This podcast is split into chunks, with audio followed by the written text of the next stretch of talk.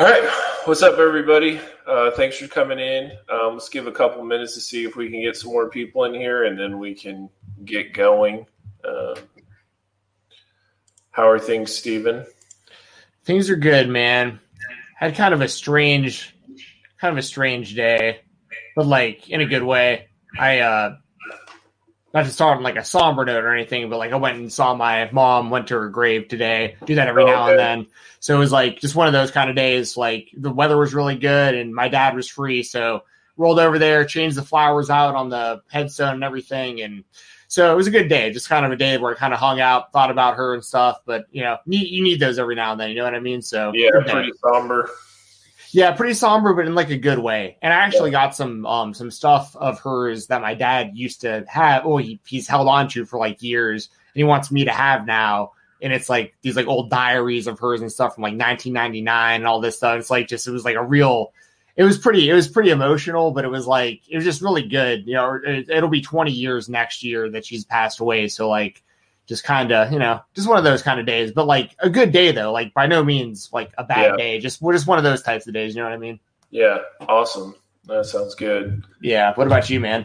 Uh, yeah, just working, and then um, trying to catch up. I I I missed Dynamite mostly. I've I've just watched clips because we had like a storm and the satellite went out and it didn't record, so um, I didn't get a chance to watch all of it. Uh, I did see some stuff of it though. I mean, it looked like a pretty solid show. You see the main event? Ye- I saw some of it. I, I mean, I saw that like Kris Statlander's back, so I think that's really cool.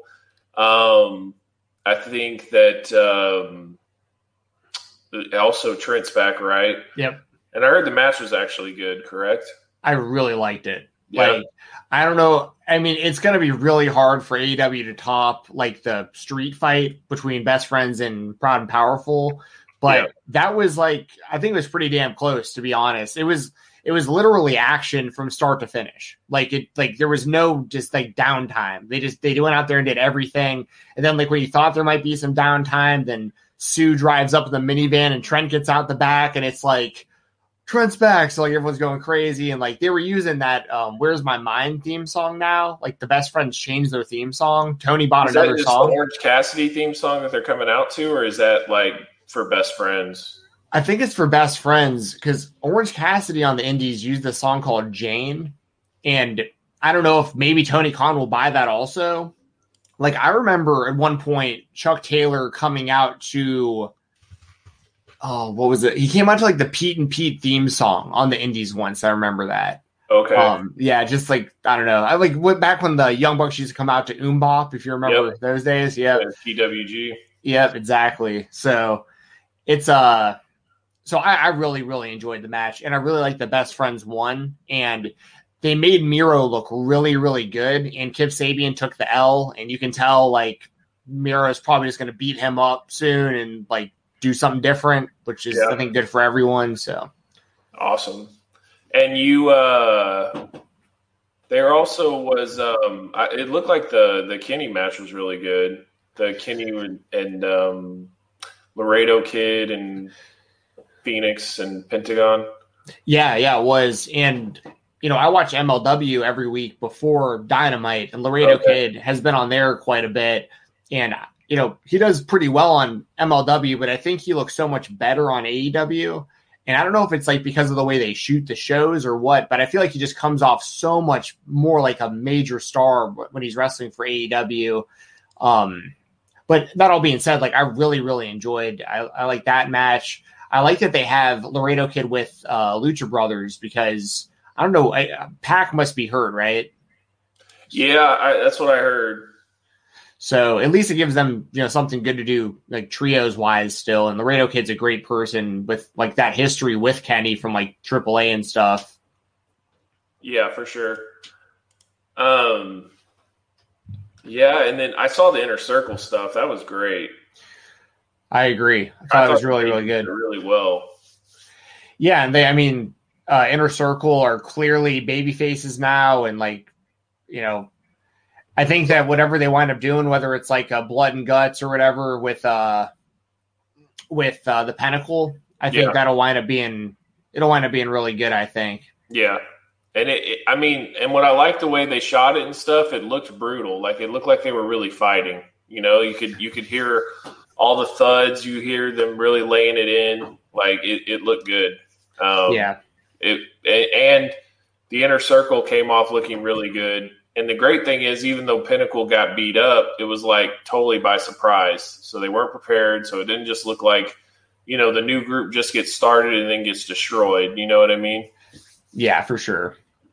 And it's it's pretty cool how I mean, obviously this was planned, but the groups match up so perfectly against each other. Like you have Hager and Wardlow, you have you know MJF and Jericho, you have uh, like Spears and Sammy kind of all match up. You have FTR and Santana and Ortiz who kind of match up. Like it's it's literally like the the evil version of Inner Circle. I, I think it's I think it's been done really well, and I think the match will be good. Like people kind of get on Jericho's case. I feel like because you know because he isn't like what he used to be, but I think he'll totally deliver in whatever big match they have um, for all this. Yeah, for sure. And he looks like he's in better shape. Yeah, that's good. He, yeah. he can use it. um, what else? What else happened on that show? I thought it was. Oh, I saw the Don Callis uh, confrontation with Matt Jackson. That was good. Yep, really and good. That, that. Do you think the Bucks are going to turn on Moxley though? I don't know. The Moxley thing is really interesting because they need to be building the Rich Swann and Kenny thing and Moxley lost. They seem to not give a crap about building anything with Impact. Like they that, were okay with even building something with New Japan.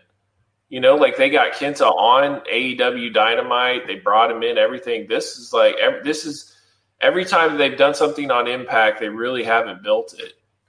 Yeah, or on Dynamite. Yeah. Yeah, yeah, yeah. They they uh, I mean, they do have a month. Like Rebellion, I think is like the twenty fifth or something like that. So it'll be it's on the same net as like a big UFC pay. It might be on the same net as 262 actually. Yeah, I'm pretty uh, sure it is. Choose like May 15th. Well, maybe 261. I'm thinking. Yeah, maybe the 24th of it. Um, if that anyways, is, that's a bad, bad idea. Yeah, really bad timing on that. Triple title fights with the UFC competing with, and I'm sure I'll be doing the post show for uh for Fightful and everything. I, I, am excited for the show, but that all being said, like I, I thought we were kind of past the Moxley Omega stuff because yeah. like if he lost, then you know, so and they do need to build the Rich Swann thing. Like they need to because AEW and Impact need to give us like everyone knows Rich Swann's not going to win. Like we get it, we know that, mm-hmm. but AEW needs to be putting the the something out there like Rich Swann come a, a month from now Rich Swann could be our world heavyweight champion. Like people yeah. need to know who Rich Swann is and make us think that there's a chance he's going to win this title. Right? Like that's so true because it's like they're they're building this match, but like they haven't even introduced him to the AEW crowd, and so it's like uh, there's no chance he's winning. Like exactly, and they're making it known. So yeah, I, I agree with that. That's pretty bad. Um. So you felt like last week was a, or yesterday was a good show, right? Like I thought yeah. it looked like it was a good show for sure. Yeah, it was, and from what I've heard and the little bit I've seen of NXT, it looked like that was a great show too. So it sounded like there was two really good shows last night. I haven't good. seen. Um, I do need. I do want to go back and watch the latest NXT though, because like I did hear it was like good enough to like go back and just watch the whole thing. So yeah, I mean they have. We're, we're going to preview the card, but they have a pretty stacked uh, two two day event thing going on for them. So, um, yeah, I, I, I, it looked it looked good. I haven't watched it, but man, that I watched that Kyle O'Reilly Adam Cole video package. That thing's a masterpiece. If you haven't seen that, like go watch it. It's unbelievable. Um, and it was like almost like cinematic, but then they really like it. It all you know what it kind of reminded me of. It kind of reminded me of like those fan made video packages where they just like go to the extreme at the end.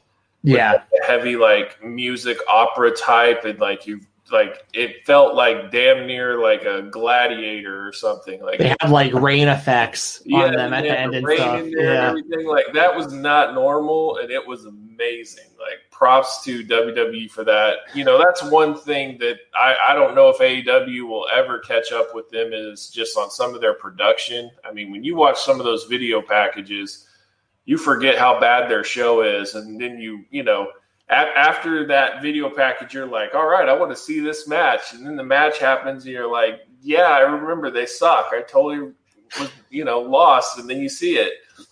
Like Biggie and uh, Apollo. Like, totally looking forward to that. The, the video package totally sold me on it. And then it was just garbage. Did they yeah. get, did they get a WrestleMania match added? I'm pretty sure it's I'm pretty sure it's Apollo and Cruz for the title Mania. Okay. Okay.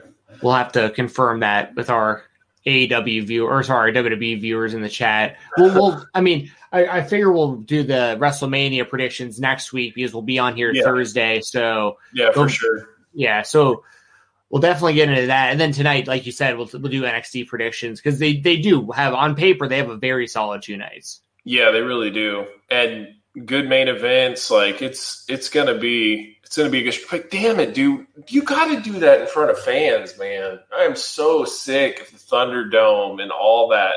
And it's not just that, but like you, are doing WrestleMania in front of fans. That's why. That's the only reason why I'm really emphasis, emphasizing doing it in front of fans because, like, come on, it's now, uh, it's now it's now there. You have the opportunity, and it's like, no, we're gonna keep it in the Thunderdome. It's like, like do you think NXT should have just done the same spot that WrestleMania is doing? Yeah, I, don't know you, I mean, you really can't do it at the same stadium, right? But just do like outdoor seating, four or five thousand people, eh, if that's what you know, because there's gonna be fans there that weekend. Like there still is a WrestleCon, there still is indie shows, like you know, like they've already filmed the Hall of Fame stuff already too.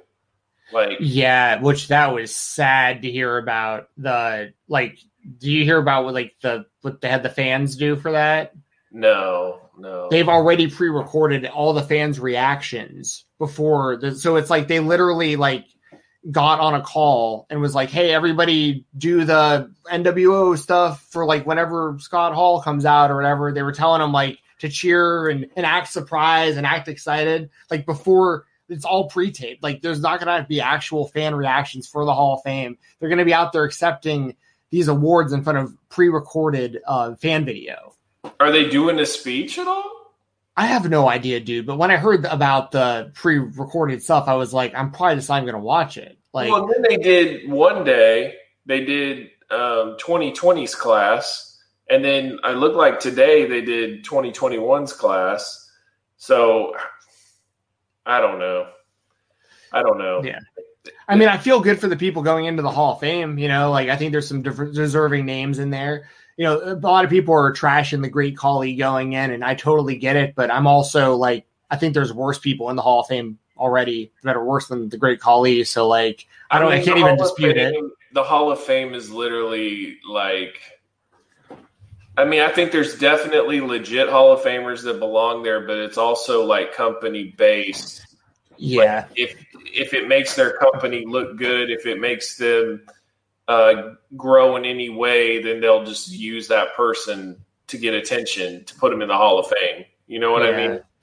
You so. almost need like a. And I know it's somewhat disrespectful, but like you almost need like a second tier level of a Hall of Fame. I feel like where like there's you have to like spot like the because there's such a big difference between like what Stone Cold Steve Austin brought to the table and what like Koko B. Ware brought to the table. For sure, you know what I mean? Like for sure, I get the celebrity wing thing, but that is what that is. I get I get that stuff because that's like kind of different. But like individual inductions, man, it's it's like I think I think there should be like a list, right? And you know they, they get a shout out, maybe a small little video package, and that's it, and they're in. But then like the big names get like actual entrances, they get stuff to um, you know, they get speeches, things like that.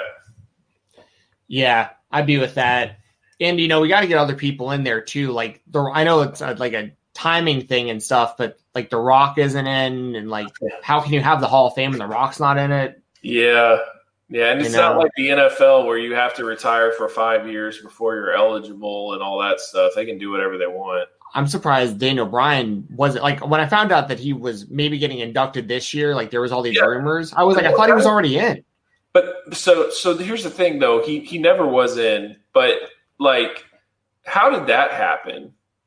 Like was he in the original plans to go into the Hall of Fame? Is that the main reason why he got added to the main event? Is this his last match? Like what what don't we know? Because you don't put somebody in there on the network and put like Daniel Bryan Hall of Fame and then have like his best moments on the network if they had no plans of doing that whatsoever.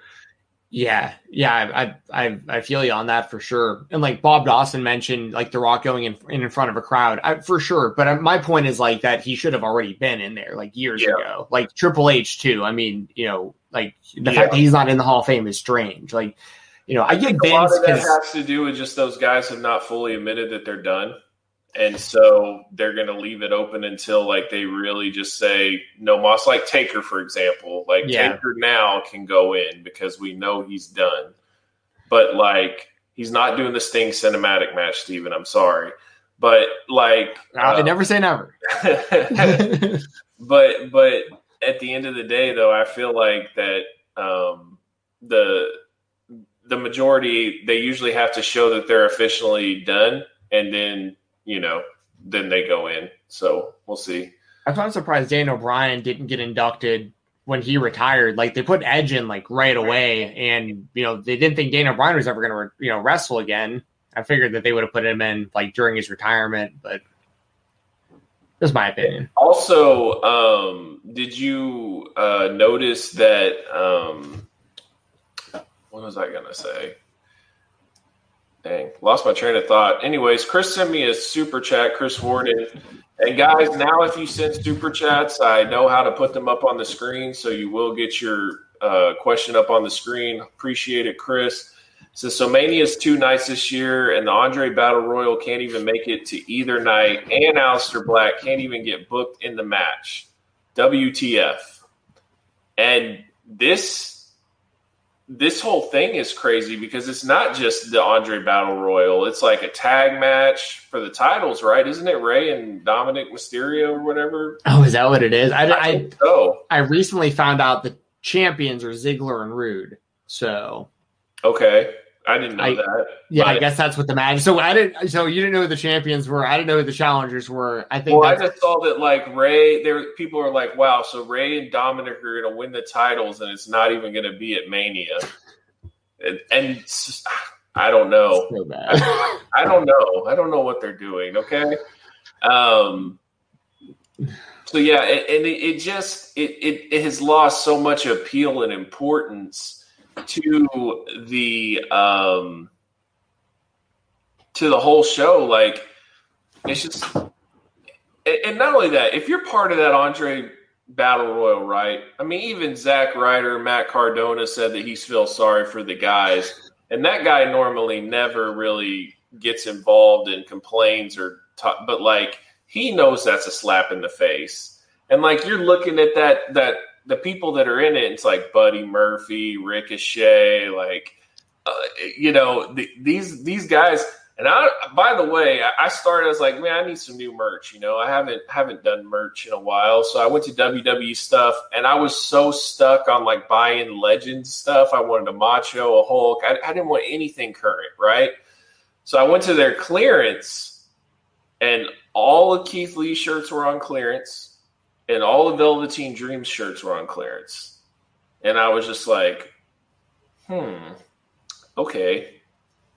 So I don't know about this whole Keith Lee health issue that they keep talking about, or it, maybe it's a cover up for something else. Um, but just just something to keep an eye out on. Yeah, that's interesting. And with that with that battle royal, yeah, the names were like I saw Ali was in that. I saw Jey Uso was in that. I was like, hasn't this guy been like one of the focal points of one of the I feel main like stories? Got to win it. Like when I looked at it, Shinsuke probably- Nakamura's in it. Yeah. Oh, I know. when I looked at it, though, I probably like most TV focused time and all that stuff is probably Jey Uso. So I think he's Right. the one that's got to win it. Yeah. And he can take the trophy to Roman, and Roman can be like, "Good job" or whatever. But I, I don't know. I feel like that they had a playbook, and then they just kind of took that playbook and they threw it out the window, and then they're just like, "Okay, who fits where, and what are we going to do?" And I mean, this whole triple threat and two night main event. And is it confirmed that Sasha and, and Bianca is the main event for night one? No idea. I saw that on Wikipedia. I don't know if that's true or not. That would be smart though, I think, because with because night one's going to be Drew and Lashley, Bobby and I I bet you anything Drew McIntyre is the first person to walk out with fans because they're going to want that. Uh, The loudest pop in history is going to be when fan, like I've heard rumors they might not even do pre-show matches because yeah, like they're that. Which like- kind of makes sense because they haven't seen fans in over a year. So, like the first match where people get to see fans, they want it to be somewhat special. So that does make sense. Um, but they broke up the hurt business on I Monday saw because that, and it's Yeah. just it's mind boggling. Did Well, they what they're have doing- Baron Corbin? uh, uh, that's I mean it seemed like that's the way they were heading and I like I it literally seems a little like bit different about Baron Corbin than everybody else in the hurt business. I don't know if I can pinpoint it, but something's not right there. yeah he wasn't an amateur wrestler um that dude I, I kid you not the WWE I promise you this is what happened they are so concerned with people actually liking the hurt business and and they're so concerned with the fans potentially booing McIntyre after this whole year of like having him as the top guy that they're like, all right, well, let's destroy the hurt business because people cheer for that and people like it, and let's add in Baron Corbin because nobody likes him. I- yeah. Why else would you do bad. It's really bad, and and not only that, like people were really behind Bobby Lashley. I don't know if Drew they're going to be behind Drew. I feel like a lot of people are going to be behind Bobby Lashley because at the end of the day, they saw Drew with the title for like a year, and they're probably just want something new. So like I don't see them being ecstatic if Drew wins or anything like that. And even but to me, you break up the hurt business because you plan on having Bobby Lashley lose. I don't see you keep being if you were if you wanted to keep it strong, you keep that going, you let it win. Yeah, when personally, I think Lashley is perfect as their champion right now. As long as he has MVP as his mouthpiece for most of the you know most of the promos, I Yeah. like he because for me it is something different too. Like he's a guy that has had the talent for a long time. He really proved it an Impact with his last run there, like that he could be a top guy and be entertaining and have good main event matches. and- How how did you how do you never do Bobby Lashley and Brock Lesnar? I know they have to now, though. Like that's part of this too, right? Like if, if Brock ever comes back, that has to be a reason they got Lashley in the position they have him in. Because that's a no-brainer. I feel the same way. That's baffling to me though. They had a few chances too, where like it would be like Lashley versus Roman, and the winner would go on to wrestle La- Lesnar, but Roman would win. It's like you know, yeah, they've had the opportunity many times to do it. That's insane. Um Yeah, I don't I can't I can't make sense out of it. I mean, there's going to be certain things that that I'll look forward to and all that, but I mean, we can save Mania for for next week. We can talk about it. Yeah. Um, do you have the NXT card pulled up? I uh, well in a matter of seconds. So, Oh, what do you want to start with? Um, let's just go with night one. All right, I got it pulled up. So night one, like yeah, I mean yeah, first one I see is Pete Dunne and Kushida.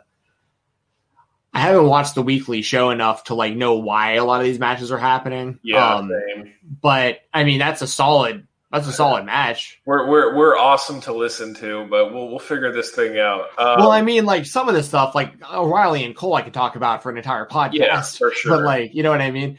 But uh like Um, this yeah. match, I'm not sure. I think it'll be good. It'll be really good, actually. Um, again, I it's just I just want fans, man. I can't like the hype for this show would be so much more crazy if we had like one of those like WrestleMania weekend takeover fans for these shows. Like, wow, that would be amazing. Yeah. But it would have been. I, I was um, there at uh the one at WrestleMania 30 and 31. Wait, no, not 30. WrestleMania 33. Did they do it? Yeah, they did the takeover I've been to I think two WrestleMania takeovers. I'm pretty sure, and those and it's allowed. Like whichever it must have been the one for WrestleMania 34 that I'm thinking of. The one with the uh the ladder match, like the six man North American title match that Adam yeah, Cole yeah, won. Yeah. That was one of my favorite matches I've ever watched live. I mean, the place was going insane for that. Like with no was, crowd, that would have been so different. I was at Supercard of Honor, so yeah, and, and, like I was so torn to go which one, but you know, the end of the I day, mean, I that was the, that was peak young, that was peak Bullet Club. Yeah, that was peak Bullet Bullet Club. It was Kenny and Cody. Like I yeah. I had to see it. Um, but overall, if you if you really pinpointed me and I you had to ask me what was the better show, I think Takeover was the better show overall. Like it was, and like I did the same thing in Dallas. I went to um, ROH and Evolve instead of Takeover, and that was Sami Zayn and Nakamura. So um, the next time I might be going to Takeover. Who knows? Who knows what comes WrestleMania weekend? But uh, I've been to War Games, the first War Games, um, which was Velveteen Dream and Aleister Black. Also, say my name, and um, that was great. Andrade and Drew McIntyre for the title. Um, oh yeah, um, when Andrade won it. Yeah, when Drew got injured and then Andrade won. I was at that one, and then I went to the. Uh, Worlds Collide in January last year. So I was at that one where it was like uh, DIY versus Mustache Mountain, and then Walter, what what the Imperium or whatever. Yeah. Versus like the Undisputed Era. Did they do? Was that when they did Brody Lee and Dijak? Um, I feel like they did that on a Worlds yeah. Collide show. I could be yeah, wrong. That, that's that's the year prior. Oh, okay, gotcha. Actually, like right before Royal Rumble when Edge debuted and all that. Like it was, it was right there. So. Gotcha. I got that confused. And gotcha. then I went to AEW in February for in Austin, and then that was the last live show that I've been to. So yeah, my last live show was Dynamite right before everything started shutting down. The Atlanta show, yeah. right? Cody yeah. moonsault off the cage. Yeah. Yeah. Yeah. So anyway, but though, changing my live experience come May. I'm fired up. Can't yeah, wait. For sure. So, um, all right. So we got Kushida and Pete Dunne. What else? Well, wh- who's your prediction? Who do you think wins? Uh, I really haven't been watching the show, so I don't really know where they're leaning to. Um, I don't really see how this helps Pete Dunne any though. Like if he wins, like we've seen him do pretty much everything that he's going to do. I think so. I'm going to go with Kushida. Yeah, I have no idea. I'm, in literally the same boat as you with this. So I would say I like both guys though. So it's like a, it's a win-win as long as the match is good. Yeah. Um, I'm gonna say Kushida gets Pete Dunne into his hoverboard lock, and then Pete Dunne like pops his fingers and hits the bitter end for the three. So I'm gonna oh. go Pete Dunne. Cool. Um, yeah, go ahead. Next one. What do you got? MSK, the team of Wes Lee and Nash Carter, which are names I'm very not used to saying. I hate it. Did you see? did you see Taya's new name? No. What is it? Franky Monet. Like F R A N K I E. F R A N K Y. F R A N K Y. Yes. Is that a way that people spell Frankie? It is. anyway, yeah. I mean, I got yeah. But yeah, um, Franky Monet. Well, they have a Valkyrie in NXT UK, so I figured she wouldn't use that name. Did you mean Taya Monet? Like, oh, right, or just Taya? It just Taya. yeah, I mean, Frankie. I, yeah, that's, I hate yeah. they're making them change their names again. It drives me crazy. They're too. Eh, they weren't when AEW wasn't around. well, it was like you know, like had been wanting them to sign Tessa like will she be Tessa Blanchard or will she be like you know Jasmine Frankenberger? I don't Frankenberger. know. Like, they, they, I remember they changed Rachael Ellering's name when she was there too. Because I mean, part of the part of the appeal of Tessa is her last name. Exactly. So, like, I, you can't you can't change that. Like, especially if you ever have her wrestle Charlotte, like Charlotte Flair versus Tessa Blanchard. Like, For you got to do that. Um, so MSK is taking on the Grizzled Young Veterans, the team of James Drake and Zach, Zack Gibson that you know did a lot of work on NXT UK before NXT and Legado del By, Fantasma. by the way, are they merging? Like, why why are we getting a bunch of NXT NXT UK guys on there? I'm not sure. Okay. I, I but they, they do have a lot of good talent on the NXT UK show though. So like but it does seem like there is a lot of overlap because and we'll talk about that on the next show because there's more of that. Um and on this show too, but they have Legado del Fantasma, the team of Raul Mendoza and Joaquin Wilde, who uh, used to be DJ Zema Ion. Um, Okay. And of course, MSK was the Rascals. Yeah, exactly like that. Um, Wes Lee and Nash Carter, who used to be Dezmond Xavier and The Rascals. yeah, the Rascals, Dezmond Xavier and Zach Wentz. Um, Like, okay, I get you can't be the Rascals, but can't they keep their regular names? Like, apparently not. yeah, I hate it. But anyways, Um, next. I mean, I think it'll be a good match. Case, I feel like they've got the momentum. They won the Dusty Classic or whatever. Like, I, I'm picking them to win. Yeah, I'm in the same boat. I think it'll be a good match though. Like the Grizzled Young Veterans are a good team, and Legado del Fantasma, like I really like their their stable with Escobar. So like they have been doing good stuff. Um, but I think yeah, MSK's got the momentum, like you said, and they won the Dusty Classic. After that, it's a six man gauntlet eliminate eliminator match. So the winner of this wrestles uh, for the NXT North American Championship the next night against Johnny Gargano. Oh, okay. Cool. So this is going to be a six man gauntlet, okay. and we got Leon Ruff, who I still don't know hardly anything about. I saw he won the North American title um, from Gargano. It was like while he was feuding with Damian Priest, so a little while Yeah, back. yeah, yeah.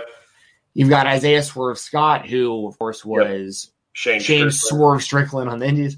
Uh, Right. You have Bronson Reed, who I like a lot. He's a pretty good big man. Uh, you have Cameron Grimes, who is I think is is a very very good talent. I like him a lot. Um, the old Trevor Lee from the Indies. Yeah, Um, you have Dexter Lumis, who of course was Samuel Shaw, sucks. and Never LA Knight. ever. LA, I'm in that boat with LA Knight. I have never been into Eli Drake. LA Knight. I Uh, don't get it at all. Um, And apparently he's already Knight, that, that name is so lame. Like, yeah. Remember terrible. LA? Remember LA Lights, the shoes? Yeah, Those were pretty tight. yeah. 97. though, so yeah, no, I know. And LA Knight, I'm pretty sure, has won the right to come in last in this match, which is usually, usually a good sign they're not going to win it, though. Um, so, so those are the participants. So they have, they do have some really good talent in this one. Some that I'm not so big on, some that I'm really big on. Uh, who do you think wins that one and wrestles? Who do you think wins? You know, and would be the best best matchup for Gargano the next night? mm. I mean, me personally, I would like Shane Strickland to win. Sure. Um, but I Gargano's a know. heel, by the way, just for what it's worth. What's up? Gargano's a heel, also, just for what Yeah, it's I worth. know. Yeah, I know. Um, I mean, like I said, if it's my pick, I would want uh, Shane Strickland to win. Yeah, I I like him a lot.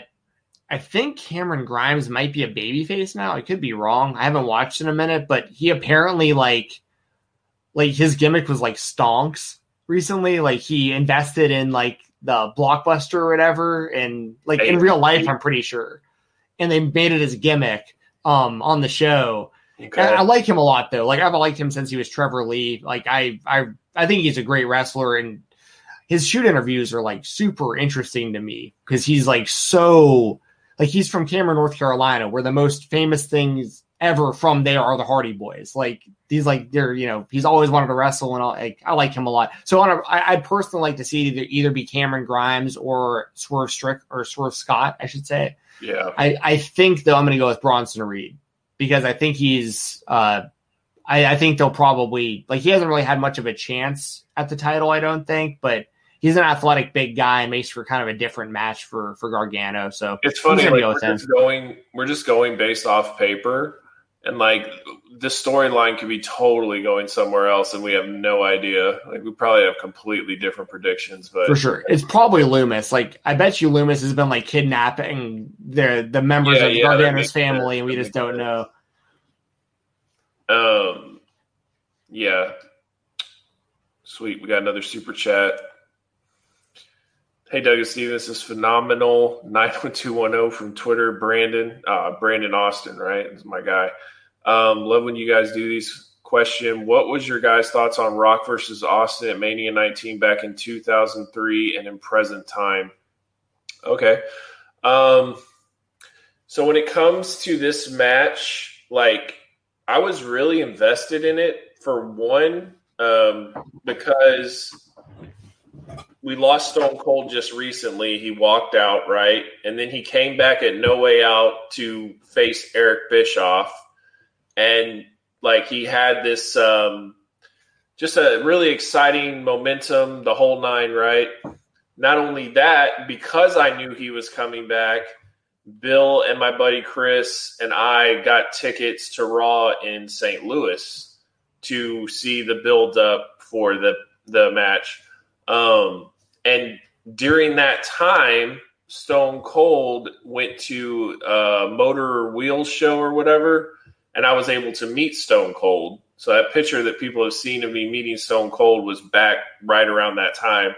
Um, I was probably I know, 17, 19, something like that. Um, so yeah, I was super excited for for Stone Cold, and the only thing that really bothers me about the whole thing was is I really feel like we should have been able to um, know it was his last match to really be able to say goodbye. Like we had no idea. We found out that that his career was over when Eric Bischoff read his medical report, and uh, that's just a hard pill to swallow because he was such a huge name, and he just kind of went away. And and I, I you start to kind of notice that as a trend, right? Like look at Cena, like all of a sudden Cena's just started like when he comes back, he like jobs and then he's gone. And you're just like, oh wow, like it's over. Like Cena is a full time wrestler is never gonna happen again. And it just kinda just kinda happens, you know?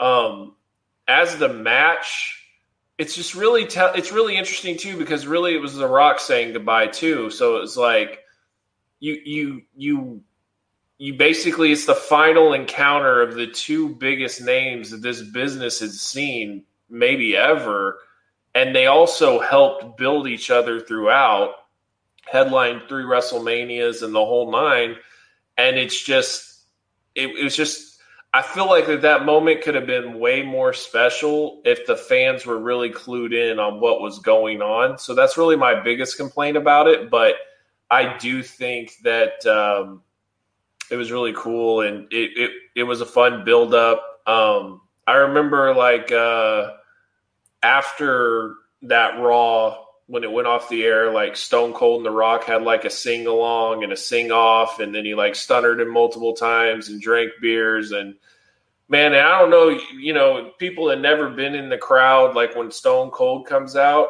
if you're on the floor when Stone Cold comes out, prepare to get beer thrown on you because people in the upper deck will just throw their beer. Like just it just goes crazy, right? It's just a it's just a wild atmosphere.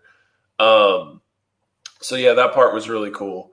But that was the raw where like Goldust was like eh, eh, eh, eh, eh, and like Triple H was like cracking up and Ric Flair and all that. Like that's the raw that I was at. And like Randy Orton jumped over the rail and like um he interfered in one of the matches. I don't remember which one it was, and then he like left because it wasn't St. Louis, which was his hometown. So he was there, and I was marking out for Randy because I was a big fan of Randy back then. So that's what I remember. I remember that build up, and I remember the pay per view, and like I think WrestleMania 19 is really underrated.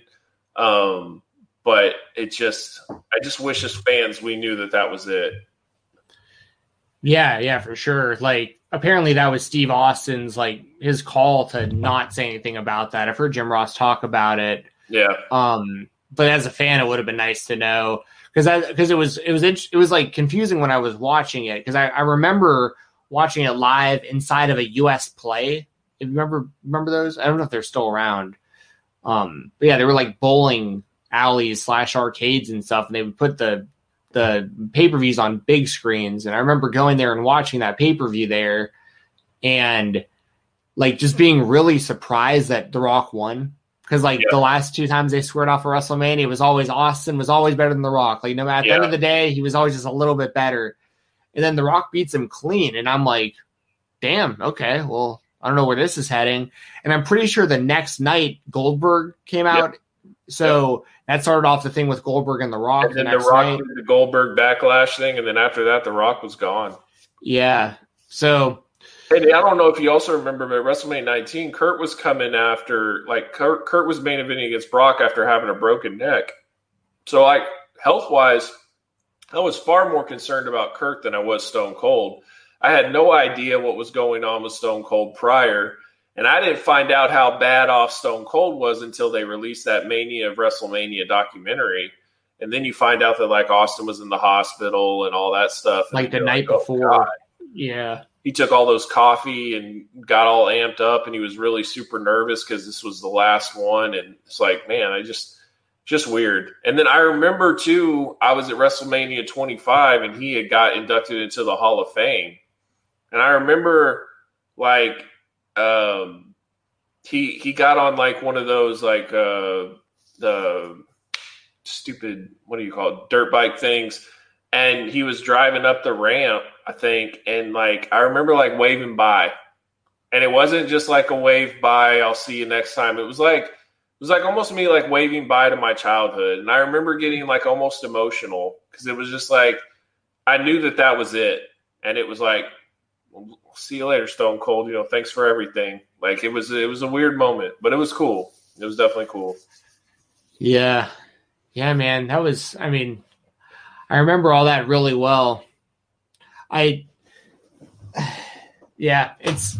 It, I, wouldn't it be crazy if like if they wind up doing one of those kind of um Jordan style last dance things for the Stone Cold and someone has footage of him backstage at WrestleMania 19 like before the match like taking yeah. like fucking band or sorry I didn't mean to cuss on this thing. No, it's okay. But, but take but taking uh like bandages off of him like walking backstage like like you know what I mean like just getting ready to go out there one last time probably yeah. guzz- guzzling beer and like snorts a line or something and just goes out there one last time. Like for sure. I mean, just that'd be that'd be wild if someone has that. So WWE's always rolling, man. The, the footage, the, someone's got video of like everything. So oh, for sure. Imagine, for sure. imagine how cool it'd be to be able to see something like that. Well, get it released before Peacock deletes it, okay? And we never see anything. Uh, Sorry, we're trying to keep this. Uh, trying to keep this a YouTube uh, algorithm friendly show, so I'm going to try to refrain from the cursing. That that one slipped, but that's all good. Yeah, did you, did you see the um, Did you see the uh, latest casualty of uh, the Attitude Era from Peacock?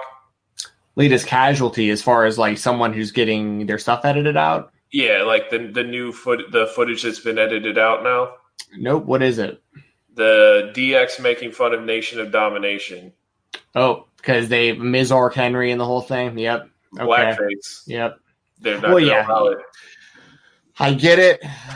It was definitely a comedy thing, but it was definitely a different time. But, but like, I get it. The thing that frustrates me with that is, is like, not once did I think and look at that in any way of like a malice or anything like that. It was just yeah. he was just supposed to impersonate The Rock. Like that's all it was, you know?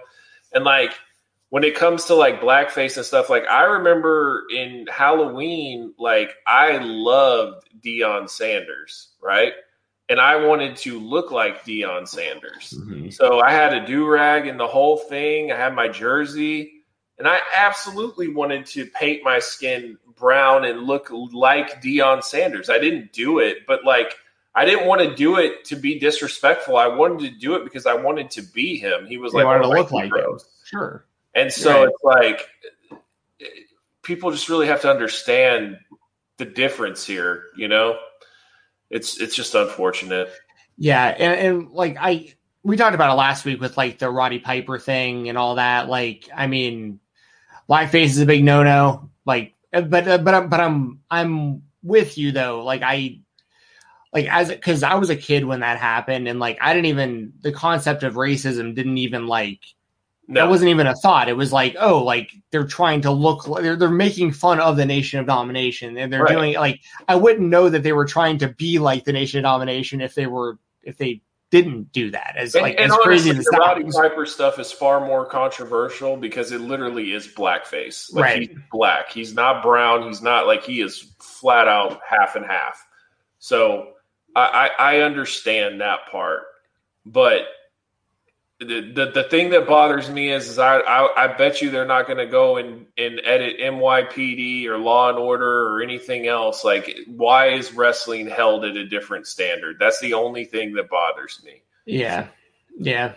We'll see. But, I mean, thanks for letting me know though about that. I, I don't. Um, I mean, I wouldn't be surprised if they cut DX like out of history. I'm not even kidding. Like yeah, all the Shawn Michaels, where he'd go out there and do the whole Oh you know, yeah, you know, it's like that's, that's, not, not happening. No way. But you know, go up the fans right in their faces and do the whole. I mean, I'll tell you what, if, if they do it, then I'll call them homophobic. If they get rid of it, well, remember like, oh, how much he talks homophobic. Remember how much heat Bret and Shawn had because like Bret would go out and imply that Shawn was gay on TV, and then Shawn's yeah. parents would get like really, really upset about it, and like right. that was like I mean, times have changed a lot. Well, John would always talk about like, you know, you might not agree with my lifestyle, but it's mine. You right. know, I can do what I want. And so, yeah, like it was, it, it's definitely, um, but I just you you can't set today's standards and then go back and make them current. Like it's just it's nonsense. And put a disclaimer, call it a day. Anything that's ultra ultra offensive like your black faces or something like that, okay, I get it. But let's not get where we're just deleting and editing out everything. Well, I've actually thought about this after our conversation last week. What do you think about this idea? I think it's a terrible idea, but I'm just saying, like, I could see the WWE going this direction. Imagine if they just really started trying to make it seem like the WWE started when it was branded WWE. And they start like like WWF never happened mm. because they can get away with that to a degree because like they yeah. stop numbering the WrestleMania logos. It's always just WrestleMania. Like a new fan could maybe see that and like think WrestleMania like John Cena is the first real star they really had. You know, yeah. like there's and they could pretend like the WWF was a totally different thing that they just don't ever reference. I mean, because t- enough time has passed, and like 50 years from now, things could look totally different. They could just cut that all out because WWE is a different company than WWF. Is how they could position it. I think it's terrible, but I but yeah. I could see them doing something like that. Those, those bastards better not. I'll tell you what, it'll make me so mad. But, but, no, but it's like they, would, they they could do something like that. But like if you could, look at ROH's um, ROH's uh like Ring of Honor Club, I don't think they have like all the old ROHs on there, like from 04 to whatever. I think they have just like a certain like 2012, maybe 2011, and then that's it. So, I mean, I don't think you're completely out of the realm of a possibility. It would just be a dumb move, in my opinion. Totally agree. I just think that it would be a really easy cop out for them to be like, hey, we're the WWE and we don't stand by anything that the WWF did. you know what I mean? It's like, oh, okay, well, I guess all the problems started or stopped before then. So, yeah, for sure. Yeah. All right, we got another super chat here. Sean, I always appreciate it, man. Thanks for the support. Um, how would you guys grade Edge's run since his return? He wasn't dealt an easy hand with the greatest match ever, but I think he's been impressive. Um, I think he just had a really bad look. I mean, the guy debuted in January, the pandemic hit, and then like he got injured after what backlash, like short shortly after that. Yeah. And so like just from like the January was basically build up all the way till Mania after the Royal Rumble, right? And then there were no fans, and he had two matches with no fans with Randy Orton and then he got injured, and now he's back. So it's kind of hard to say. I say his promos have been on point. He's been really what he's done really well with his promos.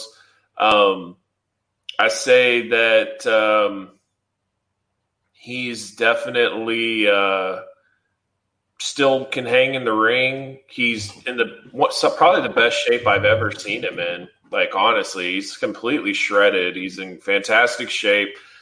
The man won the Royal Rumble. He went 52 minutes. I mean, Goldberg can't do that. Do you know what I mean? Like it's not when you look at Edge, you don't think, "Oh man, this guy really fell off." Like the only thing I, I mean, this not, it's completely out of his control, but he's definitely starting to look older in the face. Um, he definitely does look older. And then they were even reports that they were saying that like they put Daniel Bryan in there because Edge was starting to look really old, and they were worried how long this thing could really last, or or if it would be believable if he beat Roman and all that. And I was just like, Okay. They almost had Goldberg versus Roman at Mania last year. Are you kidding me? Yeah, there's this. I think it's a reach. Um, so yeah, overall, I think he's done well. He wrestled Jey Uso too, done well. Um, I'm looking forward to the match. There's nothing about Edge where I'm just like, yo, bro, you need to hang it up. You look way past your prime. This is rough, whatever.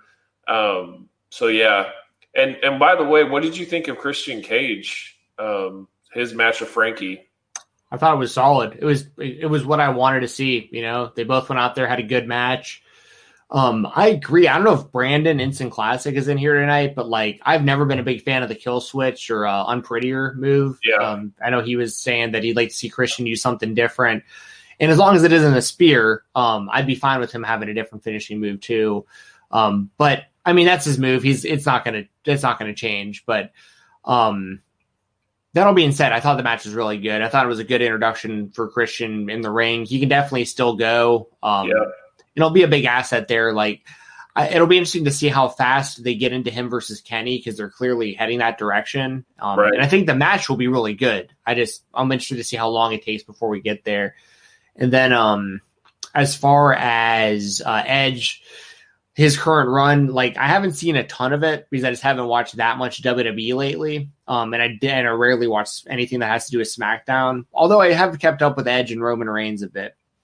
Um, I mean, he definitely looks older, but like you said, you can't really do anything about that. Um, it has been nine years, or it was nine years in between when he returned and when he retired. So, I mean, basically a decade. I mean, so I mean, he's solid though, and it's sad to say because we talk about this anytime a former star comes back. Like he he is more well known than like probably anyone else they have currently. Like today, you know, it's it's wild that they just haven't built any stars. That you know, Edge is he comes back, he's the biggest star they got. Like, yeah. Okay. Yeah. Um, and I've always liked Edge. I loved his run, uh, the whole rated R superstar thing. I loved his his TLC days with Edge and Christian. Like I I'm, I'm a lifelong fan. His match with Mick Foley is one of my favorite WrestleMania matches ever. Um, so it's good to see him back.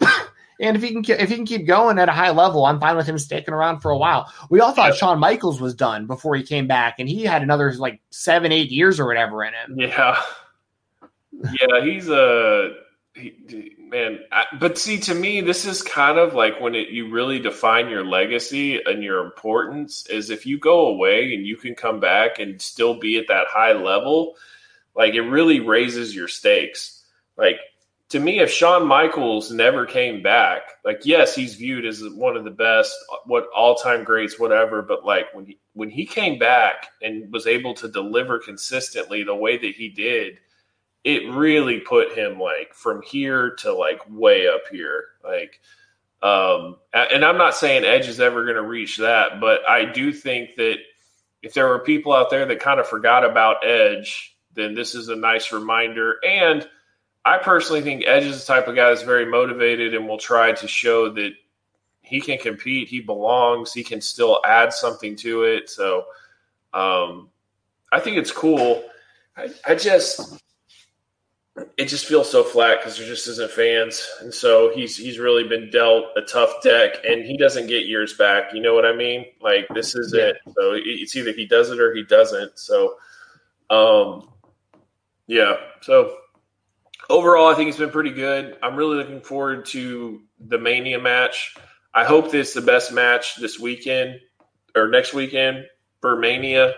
Um, that that is my hope because if he can pull off the the the match of the two nights for Mania, um, then then he's definitely hit something and and he he has a bright future and you know please don't have him be wasted and wrestle guys like Baron Corbin and all that stuff. Give us our dream matches. Give us all the matches that we want.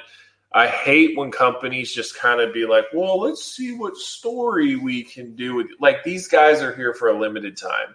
Like just give us all the best stuff that we can. Like that you can. Like if you can give us, you know, all the dream matches like him and Kevin Owens, him and Daniel Bryan, him and, you know, whoever you want to name, eh, eh, maybe even have a trip down to NXT and face Adam Cole, whatever. But like give us those type of matches. Yeah, don't do anything like don't make like Apollo Crews Edge's long lost son or something. You know what I mean? Yeah, yeah. Please don't do that. And pretty much everything you did with Kurt Angle on his return, do the exact do opposite it. with Edge. Yeah, do the opposite. Um, you got another super got chat. Another super chat here. Hector Amaya, always appreciate it. Hector, you're the man. Um, what is your favorite WWE documentary? Yeah, there's a lot of good ones. I mean, I thought the Undertaker, the five series that they did was fantastic. I thought, um, I thought uh, the, the Daniel Bryan WWE Network one that they did that was really really good. Uh, the Ultimate Warrior ones were really really good on the WWE Network. I mean, ECW, um, the rise and fall of ECW is probably the goat. If I had to say one, um, the the CM Punk one's really good. And then there's just certain moments of some, you know, like uh when um they had Stone Cold and they're playing uh somewhere in Texas by George Strait, it's just it just hits home, man. It's just like, man, it's it's over. You know, he had a heck of a run and you know, um yeah, and that's the same thing with Undertaker. They played the old troubadour with George Strait, and I was just like, oh, like it's hard not to get emotional because it, it literally is it's like saying goodbye to your childhood. Yeah. Yeah, there's a ton of great ones to choose from. Like the network has some really good stuff too. Like uh I like the whole Monday Night Wars docu series they did. Yeah. Um, it was a little repetitive because they went over a lot of the same stuff every episode, but like, well, and they got chopped up footage from all over places. You know what I mean? Yeah, exactly. Because yeah, the stories were kind of yeah, all over the place depending on who they were talking about. Um, yeah, I mean, yeah, there's been a ton of great ones. And then like outside the WWE, like Wrestling with Shadows was classic. Yep. Um, the footage, the footage that they have in Wrestling with the Shadows is is kind of mind blowing. Like, yeah. the the fact that they allowed a camera during all that stuff is just it's crazy. The timing. It's that, nuts. It's um, nuts and what Bret was going through and all that. And honestly, I could argue that that made Bret a bigger star because it really it really showed Bret from a different light, and it, it made like I just think people have more of an understanding from Bret after that documentary. Dude, I have the weirdest like perspective first perspective of Bret Hart because when I got into wrestling, we've talked about it on this show a lot. I was a WCW fan from like 94 until like like only WCW from like 94 until like 96 ish, early 97 ish. So like when I really started paying attention to the WWF, Bret Hart was like on his it wasn't long before the screw job. So yeah. I didn't know what all this was, you know. So I wound up seeing that documentary and I remember being super pumped up that Bret was going to be in WCW because he was apparently this huge deal from the WWF, and I never really got to see him do his thing. Yeah. And then he was like not that good in WCW. So I always was like, what? And but I've recently gone back and rewatched a lot of Bret Hart stuff. Yeah. He was one of the best baby faces the WWE has oh, ever oh, had. Far. Like I mean, I know people know this, but like I had to go. I, have always respected Bret Hart, but I've recently gained a whole new respect because I told you I've been going back and watching old stuff because yeah. I'm like getting pumped up for the crowds to come back. and there's such a clear difference between like the the like the the kind of mid card when Bret was on top versus yeah. when he came out with those shades and the title and the jacket and the whole deal. And yep. like, I mean, I I didn't I never realized like I knew he was supposed to be this big deal, but I've re- recently I got a new respect for the guy. Like he was he was one he's probably the best baby face they had after Hulk Hogan and before John Cena. Yeah. Like pure baby face. Well, and what's crazy about that too is Bret never got to face Hogan. You know what I mean? Like he never he never got the rub from like the Hogans, the Macho Mans, all that stuff. Like he he was able to just kind of do his thing and just elevate himself. A lot of that had to do with the Owen feud and stuff. But like I don't know, have you seen Canadian Stampede?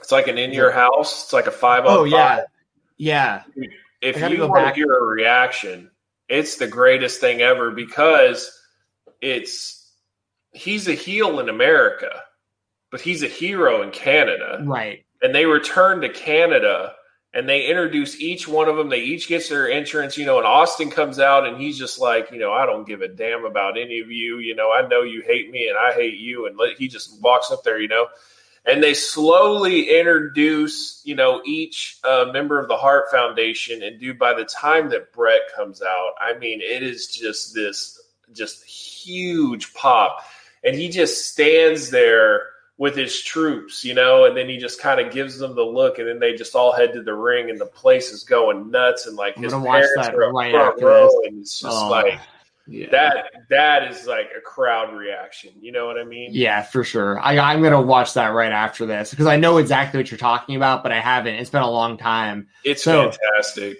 It's yeah. fantastic, and like, um, also I think Bret's like one of the best punchers ever in wrestling. Like his Good stuff was punch. real. He never really hurt anybody. Like Bret is such a technical. Um, he really knew how to wrestle, how to work a crowd, how to work. Like he, Bret, Bret's amazing. The problem with Bret though is he is his biggest fan by a long shot, and he will he will talk how great he was more than his peers will, more than the fans will, and it gets really old. But Bret, as a as an actual wrestler, I mean, he's amazing. He was he was one of the best and that's what made him and Shawn so interesting because it's two different styles.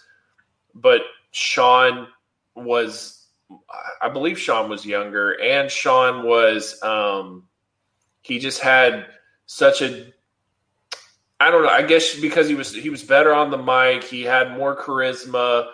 It, it was just like you knew that the company was going with Shawn, and Bret knew it too, but he didn't want to lose his spot.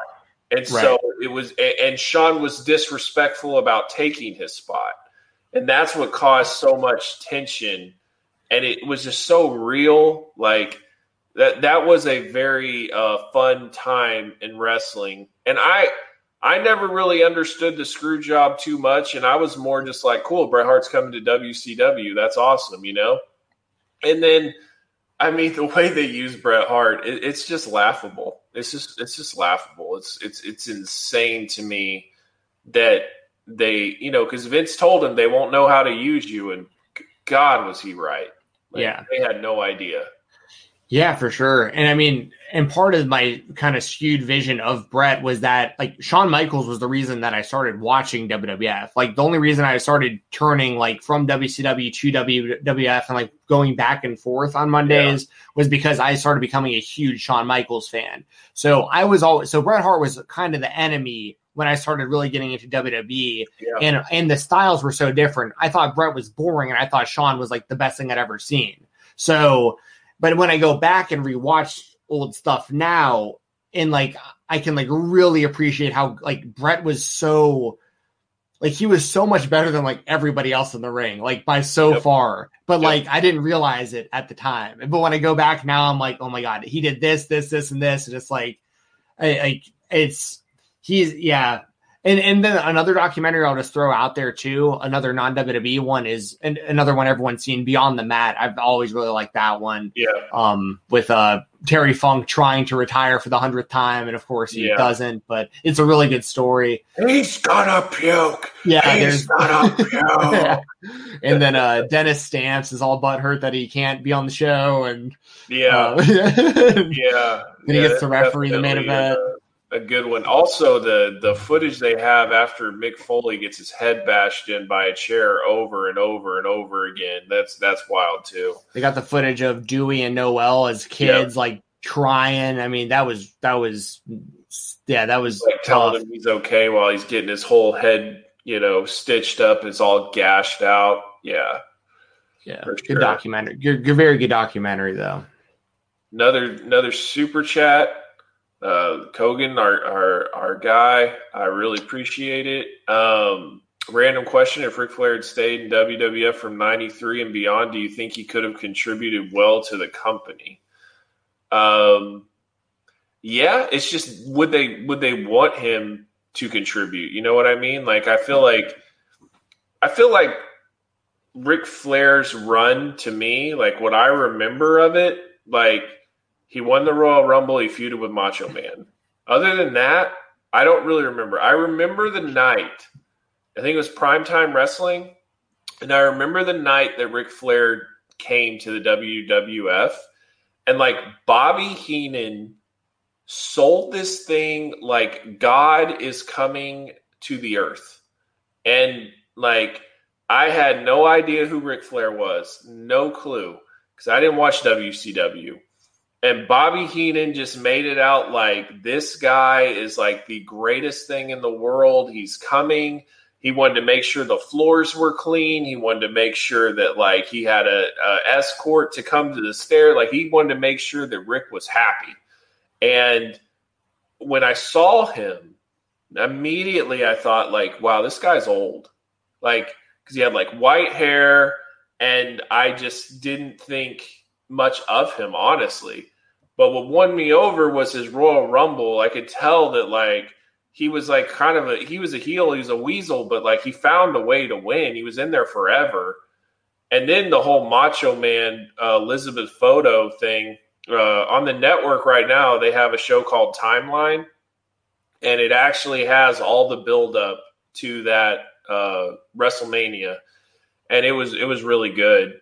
Um, I think it's crazy that they never did Hogan and um, and and Ric Flair uh, on a on a big pay per view, at least a SummerSlam or something. They It was supposed to be that WrestleMania. WCW. It was supposed to be that WrestleMania, right? But they did Yeah, Sid yeah. and Sid and Hogan instead, and, Ho- Right. and Savage and uh, Flair. They even have a promotional picture of Hogan and Flair. Like it was going to happen, and for whatever reason, it didn't happen. Happened in WCW. Yeah, uh, for sure it did. And so this is what I found interesting, by the way. So Hogan did an interview with Corey Graves uh, yesterday, I think it was, and he said that he wanted to turn heel after WrestleMania six. Now I take what Hogan says with a grain of salt because I've never heard this before, and I feel like if that was the case, he would have said this a long time ago. But he said he wanted to turn heel after losing to Ultimate Warrior at WrestleMania six. He wanted to go in there and like while he was leaving to come back and destroy Warrior while he was celebrating and turn heel. And I thought to myself, like, I don't know if that would have been the best idea, but that might have killed WCW right then and there. Because if we had already seen Hogan as a bad guy, I don't know how well the NWO gets over. Like, do you know what I mean? Yeah, yeah, I know what you mean. I it's interesting to think, um, because yeah, because Hogan winds up leaving and doing like the TV and whatnot, and then going to WCW and all that. I mean, I I don't know, man. Like the the everything with Hogan's just so funny when you like go back and look at it. When like all these different opportunities, like the Yokozuna and Bret thing, or like There's a lot Like- of weird finishes, I'll tell you that. the Sting. But, but then also like uh Ric Flair dropped the belt to Bret Hart and you could only watch it like on Coliseum video. Like it wasn't even on a pay per view. It wasn't even like a big thing. And then like Ric Flair was out.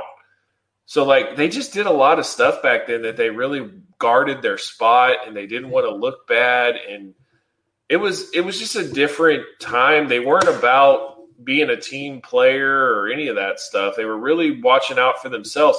And I think that's the biggest thing that's that's changed in wrestling is the competitive nature, the cutthroat business like attitude is gone. A lot of these guys are very much just like happy for their people and happy to to get guys over and and much more respectful and friendly. And I think that's great in a certain sense.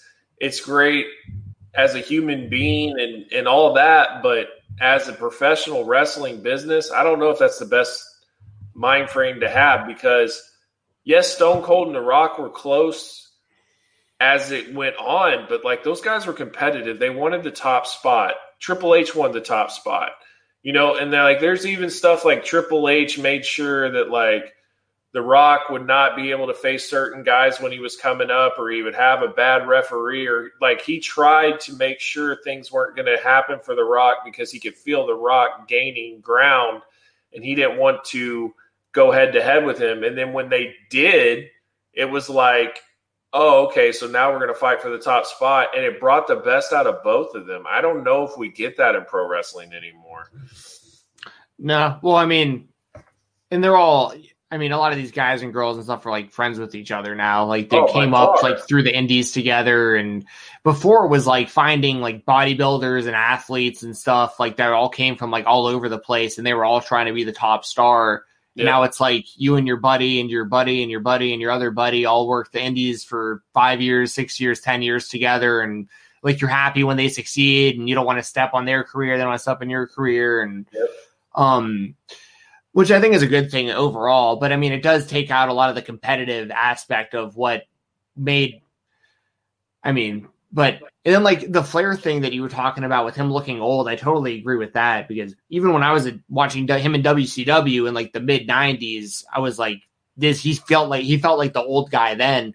Like I always thought that Ric Flair was like the most overrated wrestler until I saw him like basically in WWE, like at yeah. the end. Yep. And then, you know, and I and I had gone back and watched VHS tapes of like him in WCW like late 80s, early 90s, and like understood why he was supposed to be such a big deal, but I didn't actually get to see him do that until like his late WWE run, like as far as like live. Yep. Um so he's had an interesting career for me because most of what would have made me a fan of him all happened before I was watching wrestling. I was too young to to yeah, really what, appreciate it. What made me really appreciate him was um, uh, the when they released the Ric Flair DVD, and it was like because um, back then there was no WCW footage, there was no network, so the only WCW footage you could get is when they would release it on a DVD. And so then they they released on DVD and they had the Ricky Steamboat matches and they had all these promos and all this stuff. And like Triple H would constantly talk about how great he was. Shawn Michaels would talk about how great he was. And it was like, and then even The Rock. And it was like, man, like if these guys are saying how great Ric Flair is, like, what am I missing? You know what right. I mean? And I went back and I watched and I was just like, oh my God, like Ric Flair is the man. And uh, he wrestled Triple H that one night and like they helped build his confidence because that's the thing too is like when I was really getting introduced to Ric Flair, he was going through like a midlife crisis. You know, like he was losing the spot. Eric Bischoff and him didn't get along. He like cut his hair. Like he didn't know where he fit in. Like he was the Horsemen sucked, and like the NWO was cool. And he was like, like stripping down and dropping knees on his oh, jacket oh, and stuff. The, it was the funniest thing in the world, but like you, you never took him that seriously, you know? Oh, for sure. I mean, for for me, it was like all I knew about Ric Flair when I was watching WCW was like because to me the Four Horsemen was him, Benoit, Malenko, McMichael. You know what I'm saying? Like that like was Arn my Anderson. Four Horsemen. yeah, Arn Anderson, and that was it. Yeah. And but it was like I didn't know about like this whole lineage of all these other horsemen for all these years. Well, like JJ it's like- Dillon's like WCW commissioner, and I had no idea that he was like their head manager. You know, what I mean? Same. I, I only knew him as the commissioner of WCW. I had no idea about the rest of it. Yeah, Like when I say that I was a WWE, WWF fan, that's what I was. Like I did not watch WCW at all. So I loved WCW. yeah, Loved I it. did. I, I like I said, I, I did. I definitely like. I I made the switch because of Hogan and Right. Macho Man, and that was in 96, 97 when I started really watching. And then I watched it more than WWF by far. So I mean, I was a WCW fan after that, but Right. before that, like I wasn't watching Dungeon of Doom and all that crazy nonsense that they had. Like I remember, I swear I remember because Bill would watch a little bit of WCW, and I remember when the Ringmaster debuted, and Bill was like, "Dude, that's stunning Steve Austin," and I was like, "Who's that? Like, is he good?" It's like, "Oh yeah, he's amazing. He's the man." You know, I'm like, okay, cool. That's hilarious. So like it's it's it's crazy uh, what what Stone Cold become, and that that always still really like blows me away. Like when you see him with the Hollywood blondes, and like you're watching him, and you're like, this guy became the biggest star in pro wrestling. Like. It, and it makes you feel like you can never sell anybody short. You have no idea what these people could like. Like look at Becky Lynch, right? Like when she was like uh, coming out in her little Irish get up and like I thought she was the worst. Like I did like everyone would say she's good in the ring and all that, and be like, she is terrible. I don't like her. Like compared to Sasha and Bailey and Charlotte, like she is a way under them, right? But man, when she came up with that man gimmick and all, I was like, I've never seen a female wrestler this over ever. Like, like I remember she came down to a do a, a autograph signing at a cricket store in Houston, and we were like, yeah, let's you know we'll we'll, we'll try to hit her up in the morning and see. And it was like midnight, and this is like when the man was really big, you know. It was like midnight, and there were already like 300 people in line at midnight, and they slept outside to meet her. And I was just like, yeah, she's really over. Oh yeah, for sure. I mean, this the the Austin stuff didn't really like like his EC. I, I recently went back and watched some of this stuff too, like his ECW run and like yeah, I mean that that's Stone Cold. Like that's Stone Cold. Yeah, straight up. Like that is Yep. that gimmick. And it's funny because I watched something. He, he it was him. He climbed a ladder and he was on top of the ladder. And I think Mikey Whipwreck and Sandman were in the ring. I know for sure Sandman was. And I'm just sitting here thinking like he's standing on top of that ladder, just stealing that whole thing. Like, oh yeah, Yep. I've been watching this guy drinking beers out in the crowd. Like, I'm taking that. Like that's Yep. that's a great idea.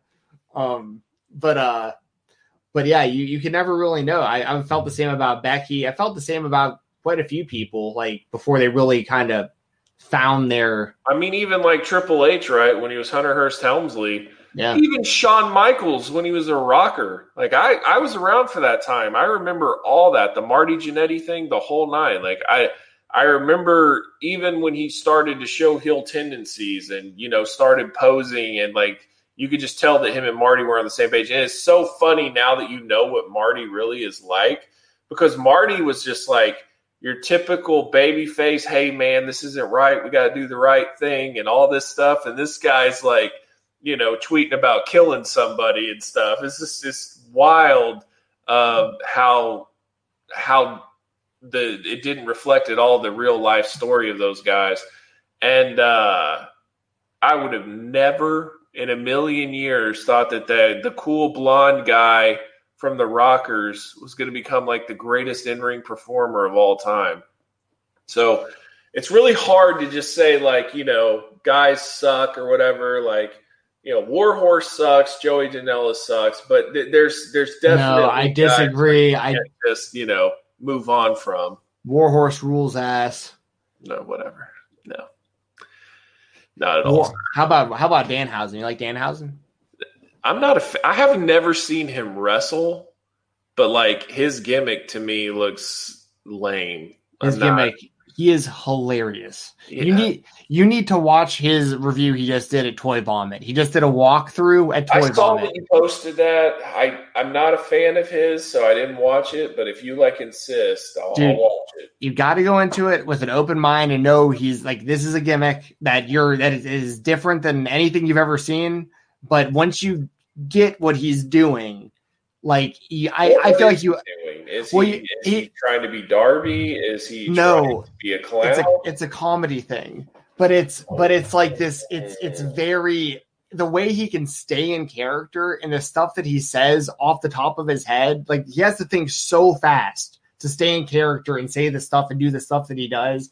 Like I feel like even if you think it's a stupid gimmick, you have to respect the commitment to it. Um, and he's very into collecting. Like he does unboxings for action figures and stuff, all in character. I mean, he's like right up your alley as far as like the stuff he's into. He collects all the Marvel figures and everything. okay. Um, but he stays in character, and Warhorse is his tag team partner on of the Indies. So yeah, Mm, um, yeah, love it. okay. So Doug can have his opinions of his people, and I can have my opinions of my people. Yeah, absolutely. Those are my guys. Shout out Warhorse. Shout out Danhausen. You you like that? You like that indie rific stuff? can I do. Shout out Joe Janela. Shout out Marco Stunt. Those are my guys, oh, man. Oh God, you would. How dare you? Love those guys. Oh, they're great for indies. They don't need to be on AEW. Great for AEW. They are. AEW's it's a super indie, man. They're a super indie that's doing better super indies than NXT, which is a super indie to counter the indies. You know, it's it's wild. But um I get it. I get people have their opinions. I get it. It's no big deal. Um but I uh Look, Kogan just had another super chat right as I was about to say something. What's this one say? Okay. Unless you want to keep talking about how you don't like Joe Janela, but I mean Well, you know, we're talking about favorite promos, so he's not going to be involved. Uh, before I have to head out, what are your favorite promos of all time? My personal favorite is Cane Dewey. Yeah, that's it's a great one. Um, Why can I not? What is that? that's Mick Foley. That's Mick Foley in ECW. Oh, oh, gotcha. gotcha. Yeah. Um. whew. So hard. I mean, my favorite. I guess you can you consider it a promo Jericho's debut at WWF when he came out and interrupted The Rock and just went back and forth with them. Yeah, man. Give me a second. Take over for a second, Steve. Let me Yeah, see. you're good. I'll try to think of some other ones. Um, I would say, what other great promos do I really, really like? I mean, everyone's always going to bring up the Austin 316 King of the Ring one. Yeah. Um, a lot of pipe bomb one's always good. Pipe Bomb, of course.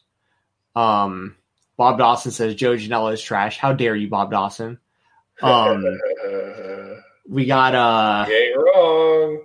we got uh, let's see. I mean, Hogan cut a lot of great promos, like kind of, Oh, kind of yeah. regardless. The NWO one is what is a classic when he went bad and the fans were throwing trash at him. Yeah. I think Jericho and Shawn Michaels had some really great stuff. The um one of my favorite segments was uh it was you Hunter with Shawn Michaels and Triple H and they have that video surveillance and they Yeah. you know yeah, it went from like Uh, pixelated up until like yeah high def of his face. Yeah, Yeah. Um, I really also like the sit down between The Rock and Stone Cold going into WrestleMania 17. That was a JR. really good one. Um, And JR's JR's talked about how that was completely uns like there wasn't any writing for that. It was just the three of them in a room. They all knew each other, and it was completely unscripted. It was one of the best sit down promos ever in wrestling. yeah. You know, one that is just like you would never ever hear come out of my mouth in a million years, but I think it's really great is um, The Miz and Daniel Bryan talking smack. Oh sure, yeah, that was really good. Oh man, like when he when he calls him soft, like he just goes nuts. Seemed real. Yeah, I I enjoy somewhat realistic promos um, when people really feel something. Cody had some dang good promos when he first when AEW was first coming out. Like he had some killer stuff. And that was another thing we didn't talk about from Dynamite, but they're doing the whole split up for Nightmare fa- Family and all that. Because so. you know we need more factions. I don't oh, care. My God, I don't care. It doesn't bother Steven, me. Steven, listen, listen. Let, us have let's have this conversation. Um, NXT, we'll we'll have to revisit, but these ratings are a little bit concerning at this point. Like we we were at seven hundred thousand for four four weeks straight now, and mm-hmm. they were riding much higher going into that pay per view.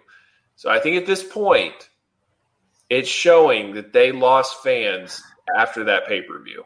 What, but what are you actually concerned about? Like, do you think that it's going to get so bad that they're going to get taken off TV sometime soon? Or, no, I, I wouldn't say that. And I mean, but here's my thing: like, okay, realistically, what kind of rating are you expecting now that NXT is gone? Personally speaking, don't care as long as it's still on television. But if but, I was, but that's the thing, though, is they've got to pull something to still be on television. Sure, but I think with NXT going away, I I mean I think the number everyone's going to say is a million. Everyone wants to see a consistent at least a million. Um, yeah, which I mean I think is definitely doable.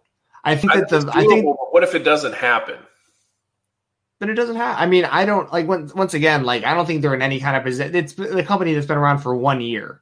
Like I don't think that TNT is going to just like pull the plug if they're not getting them a million viewers every Wednesday.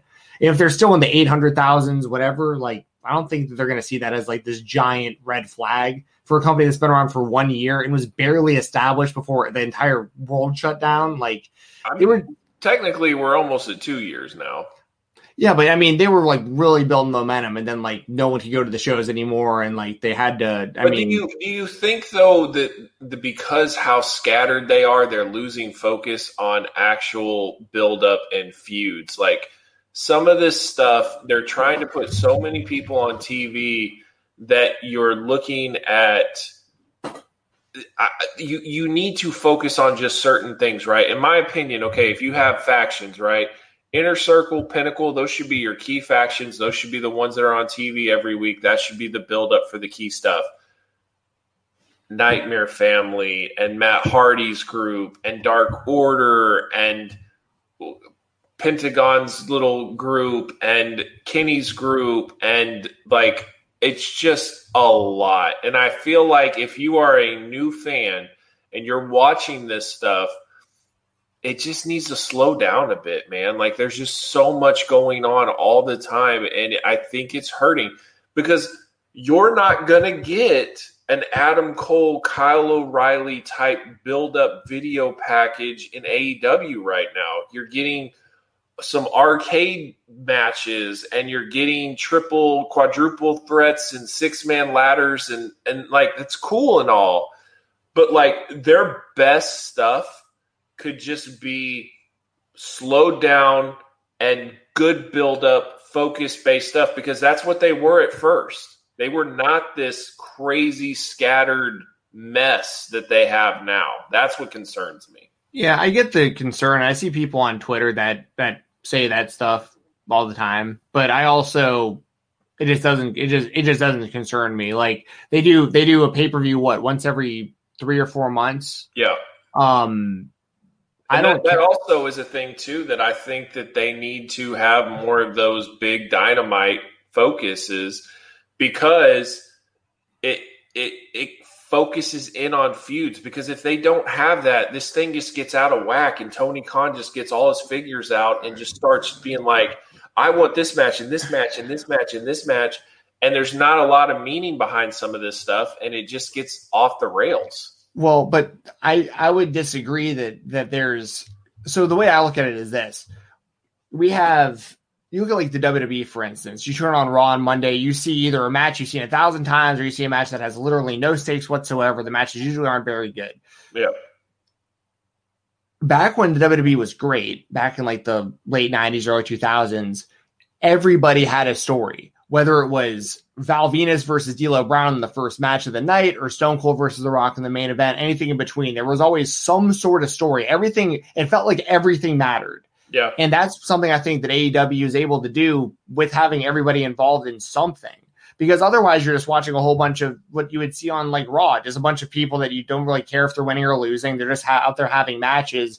At least if I were to see like Lee Johnson versus like uh uh uh the, the dude who wrestled Moxley, I can't remember his name, the big dude, uh looks kind of like Rusev. Um last name starts with a C. Yeah, yeah, Anyways, what if, if the two of them wrestled on Dynamite next week and there wasn't any of the stuff that I just saw, I wouldn't care nearly as much as I'm going to if I see them wrestle each other now. And Yeah. those are two like low level guys in a stable. Like they- they're not even like the leaders of these groups.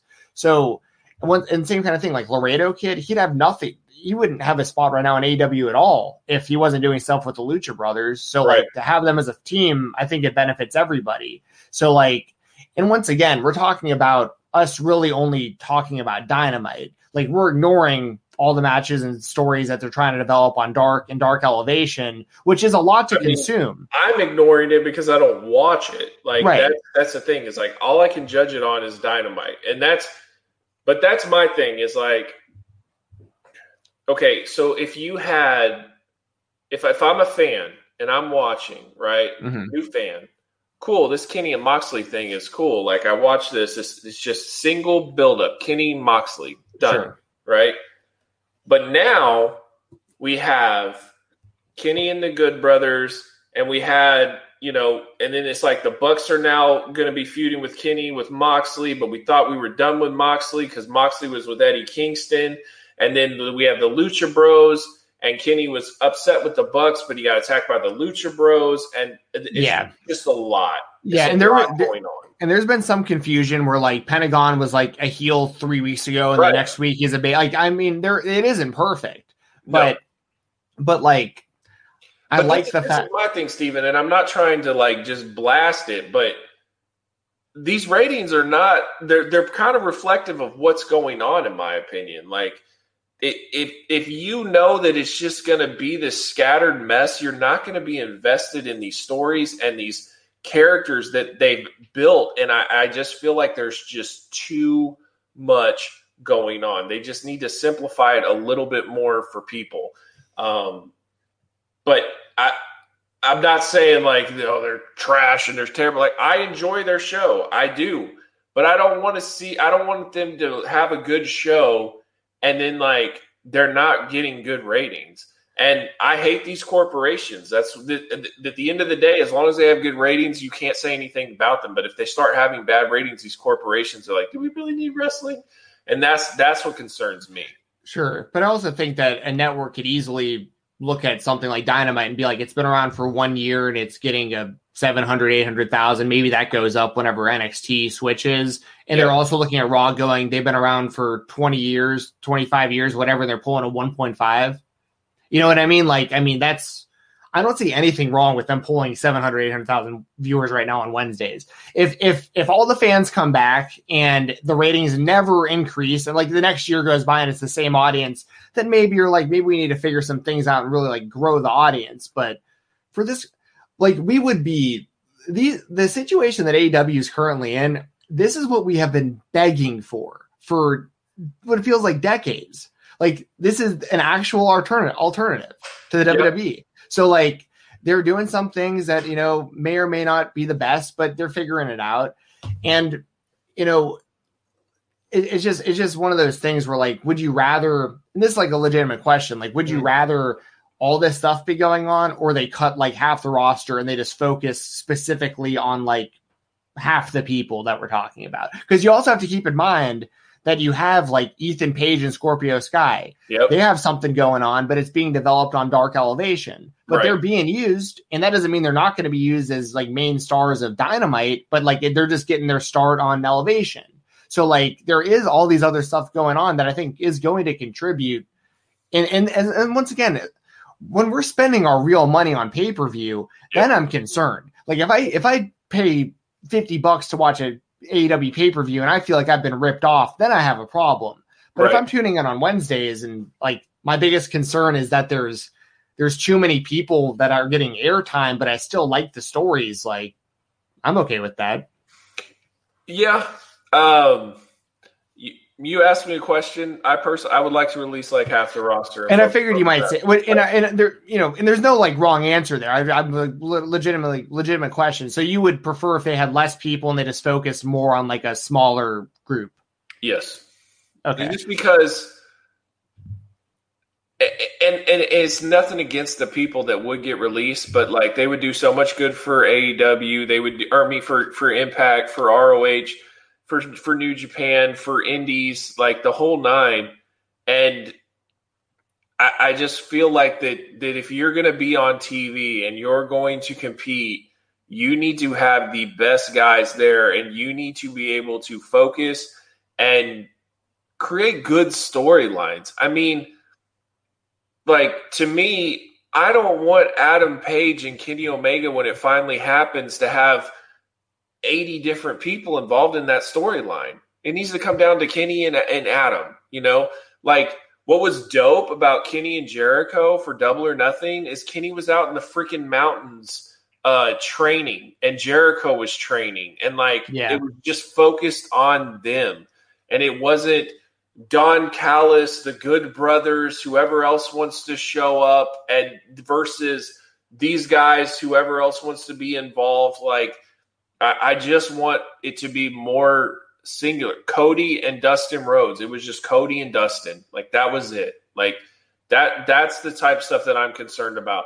If QT Marshall is going to turn on Cody Rhodes, I don't think he necessarily needs five other people with him. Do you know what I mean? And and that's I, I just feel like it's literally like Tony's just like, okay, we got to work you in TV. Where can we put you? Okay, you're with Matt's group. You're with Cody's group. You're with his group. You know. Sure, and and I do think like I don't like Matt Hardy's group, for instance. I'll like I'll. Well, like, and, it doesn't make any sense to have Private Party and then Butcher and the Blade. Like, right. what is your best interest? You already have a tag team, and like he could have totally done some more entertaining stuff with Private Party. Like he could have been like, you know what, you guys, you, you need to change your look, and he made them come out and look like the Hardys. Or you know something fun like that or there was a lot more that they could have done and instead they're like i've got new clients. I've got the butcher and the blade.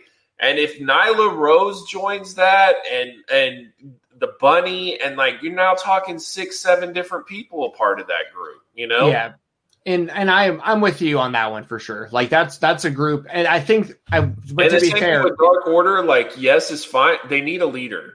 They absolutely need a leader, and and they and in my opinion, they need to trim it down. And then with the best friends now, like Kris Statlander's involved now, like so we have. And, and personally, I think it'd be funny if like Orange Cassidy and her were kind of a thing, and like he kind of hit on her and stuff, like just to see Orange Cassidy like make moves on her. I just think it'd be funny. That is when that is a thing, right? Them. Yeah. So, so, so that's what I'm saying. Like, I just think that they're you're you're you're interrupting having some good content because you're trying to throw so much in at once. That's that's my biggest concern. Sure. Yeah, and I get that. It also takes away from other factions, right? Like, could you imagine Evolution and their run and all that if there were like eight other factions on the same show? Like, it's just kind of like pick your favorite faction. But if there's just like only a couple, those are the main key focuses. I mean, when you first see AEW, it was Inner Circle. That was it. Like that was the that was the group. That was their NWO. You know, and and now, man, like good God, I, it's just so much going on. Yeah, I totally get where you're coming from. I, it just doesn't it just doesn't bother me as a fan, like for for me at all. You're but, still enjoying the show, and you're not worried about it, and and and, and I get it. Like it doesn't affect you as a as a viewer. It doesn't make you not want to watch. I'm not there either. Like i, I still want to watch the show. It's but i guess i would say like if i was trying to convince somebody a wwe fan to watch this show and and i'm seeing certain stuff i'm thinking to myself like damn it no don't do that don't do that like that's unnecessary you don't need to do that just focus on this you know what i mean yeah. Um, so and, and, and honestly, I, at the end of the day, I think they overpromised and underdelivered with Christian Cage announcement. Uh, it was clear as day who it was, in my opinion. Not clear as day, but I mean, if you really put two and two together, you could have figured it out. And I, I really think that the dud finish really hurt them. I'm not saying they can't get fans back, uh, or not fans back, but just interest back and buzz back. They absolutely can because at the end of the day, they do put out a good product. And if they come up with good feuds that people want to see, no matter what you thought of the finish or whatever, I, I definitely think also by having the pay per view, only four pay per views a year, they're kind of can't miss. So, like, you're going to hear people buzzing about it, you're going to hear people excited about it and so, like at the end of the day, you can be like, "Oh, you know, AEW is trash. I'm not watching that again." And then people are like, "Dude, but this one's gonna be good. You gotta watch this one." You know what I mean? So I feel like that they'll have that too. So I'm not like, you know, hit the panic button, and I'm not like this is some Vince Russo s garbage. I'm not. I'm not there or anything. But it's just certain stuff that I've noticed. It's like, guys, kind of slow this down, clean this up. It doesn't have to be this many people. I mean, like I said, I remember watching one Dynamite just a couple weeks ago, and I swear I saw like 55 different people. It's just, it's a lot. Yeah, I get that. and I know you're not alone with that. I see the complaints online about that kind of stuff. So, yeah. Yeah, I, get, I get where you're coming from. Okay, so we, we've we've crossed the AEW ratings thing. In my opinion, if they want to build back their ratings, they need to focus on core storylines – and core matches that advance these storylines and make sure that these matches deliver weekly. That would be my thing. I mean, just like the Matt Sydal and Kenny Omega thing, if that thing was actually built up and they even had the main event and Matt Sydal really took it to Kenny, I think that that would be talked about in a completely different way than just kind of a throwaway opener that Kenny barely kicked out at three against Matt Sydal. You know what I mean? So yeah, no. Like yeah, I mean, I but uh, but like once again, that match was really good though. No, so it's like was. you know, it just kind of depends on how you look at it. You know, like I, but I, I get it. I have the same. We talked about that last week. As long as we're not doing that with Kenny often, like that's yeah. a like a one time type thing where he went really close with Sydal, but like he goes out there and that you know. But, All right, guys, in the chat, um, tell me what you guys want to see. What what would you like to change in AEW? What are you guys not feeling? What do you guys love about AEW? Uh, post your comments and the best ones I'll post on screen. We got to get through this NXT card though, because otherwise I promoted that we were going to uh, review it and preview it, and we haven't even gone through half of it.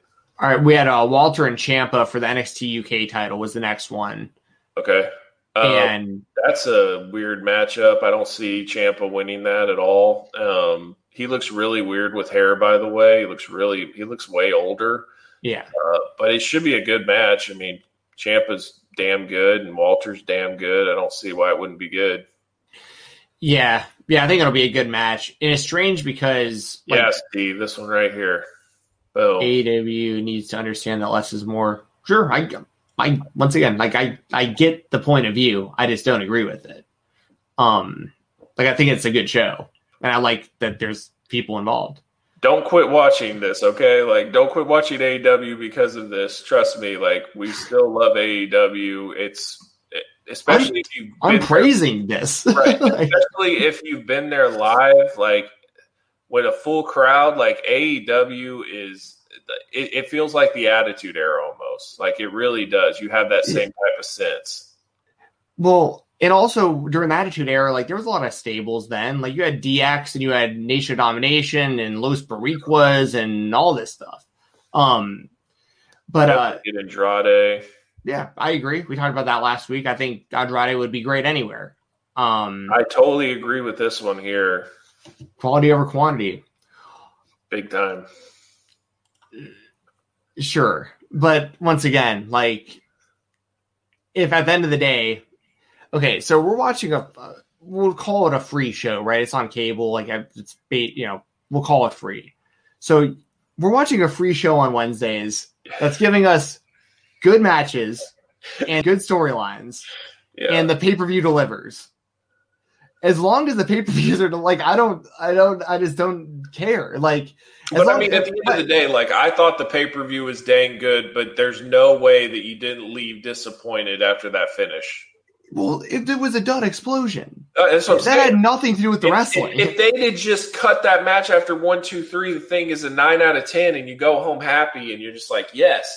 But you see that, and you're like, oh my god! Totally uh, agree. And it sounded like people were pissed. Yes, like it sounded like that's not going to happen again. Well, can like, you imagine if you bought that that Kenny Omega Moxley white uh, barbed wire death match mm. T-shirt that he was wearing? Like, I bet all those people that went to that show bought that shirt, super hype. Like, yeah. then you, ha- there's no way you're wearing that shirt again. There's just no way. Like, it's like this. This I don't want to remember this match. It, it just it it was a dud. And I, and personally, I don't think Tony Khan handled it that well at the press conference either. I, I I just think that you know he's just like, well, we now know that Kenny can't build a bomb and all this. Like, you just need to be yeah. open about it. Like, he tried multiple times, it worked, and then it didn't work. Like, um, yeah, it was just a bad bad look. But it's nothing that's going to be the nail in their coffin or anything like that. This is just something that you know, it didn't work. I do think they lost fans for it. I do think they took a hit on ratings because of it, but they absolutely can bounce back. And, and another thing, too, at the end of the day, dude, if UFC runs that show in Jacksonville, they sold it out in six minutes in an indoor arena. It's time for an outdoor arena to be full. It just is. Like we're at that point now where they could easily do it. And by May, the end of May, for double or nothing, they could pull that off. Yeah, I'd love to see it. There's a comment in here by Sean Byrne, I believe, says Dynamite should not, or you can pilot on the screen. It says Dynamite should, yeah, there it is. Uh, okay, Sean, I appreciate you being in the chat, bro. I really do. But how do you, how can you say that?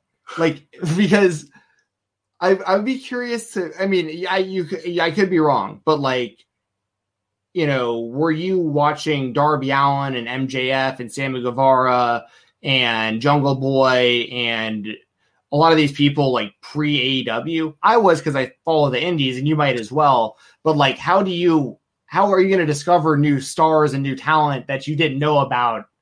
You know what I'm saying? Like, that's kind of a weird thing to say. Like, like Tony Khan should put on people that he knows I want to watch. Okay, does that mean Moxley, Jericho, uh, anyone who came from the FTR, like, is that who he knows you want to watch because he assumes you knew them from the WWE? Like, you know what I'm saying? Like, how are you going to become a fan of? How are you going to become a fan of new wrestlers if he's only putting on people that he thinks you would know? Um, I suppose what I mean by that is I prefer a Scorpio Sky match over. You know what, Sean? Fully agree there. I think Scorpio Sky is much better than Cezar Bononi. I yeah. totally agree.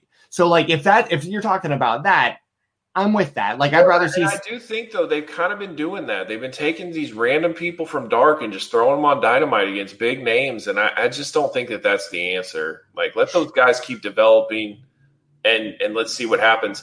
Plus, the first time I ever saw that guy was at that tag match at the pay per view. Like I've never heard of him before or anything.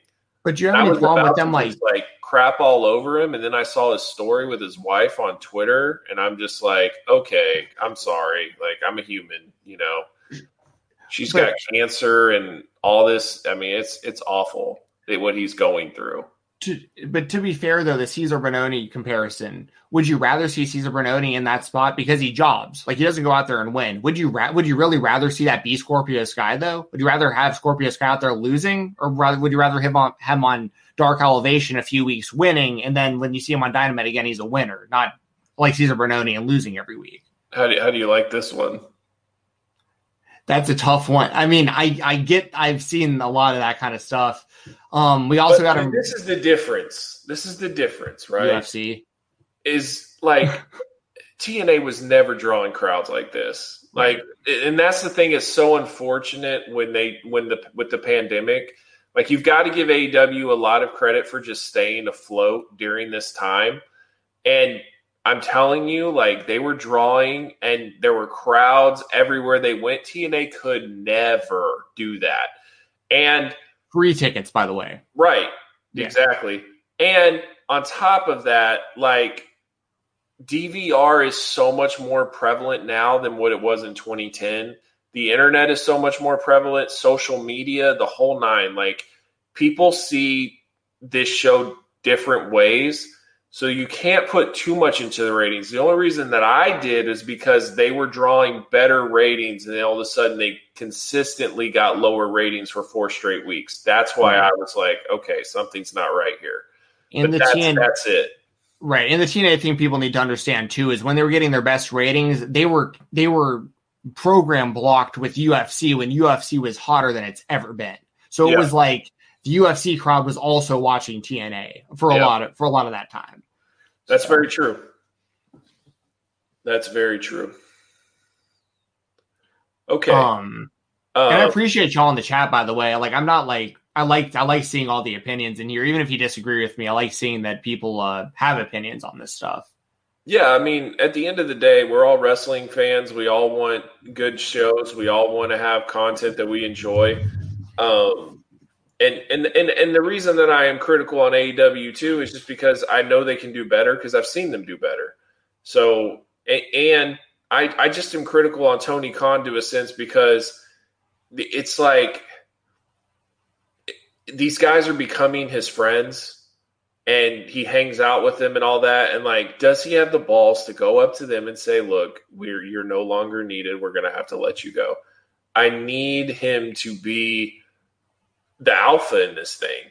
And and i just don't know you know once the pandemic ends and all that stuff i need to see tony khan really go up and just say hey you know thank you for all you've done for us and, and we're moving on. Or guys contracts get get uh the, you know ran out and he says you know we're not we're not planning on bringing you back. Like can he do that? Because that's the key. Because he can do it I, i'm sure he can do it for football but he's nowhere near as involved on a personal level in football in my opinion. Like he's backstage with these guys. He's partying with these guys after the end of the shows. Like these guys are around his same age.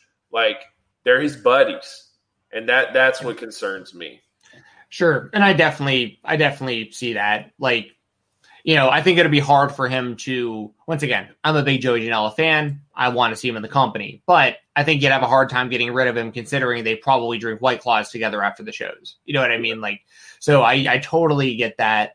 And also keep in mind, I'm unapologetically biased towards AEW. Like I want them to be I want to like the show. Like I very like I'm very pro AEW in almost every way because I, for a lot of reasons. But so a lot of this too, you always have to kind of keep in mind, even if I'm kind of being a little too nice towards AEW, like I'm aware of it. Like I, I want this company to succeed so so bad for so many reasons. So, um, you know, this is what it is. TNA crowds back then was what AEW crowds pretty much were in the pandemic area. In the pandemic area, correct me if I'm wrong. Oh, no crowd, no fans in the crowd.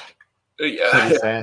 Well, or you know, they have like 800 to 1,000 or whatever. They're starting to have like 1,100, 1,300. Just come on, 4,000. Just okay, save a thousand. It's a 5,000 seat arena. Put 4,000 people in there. Let's go.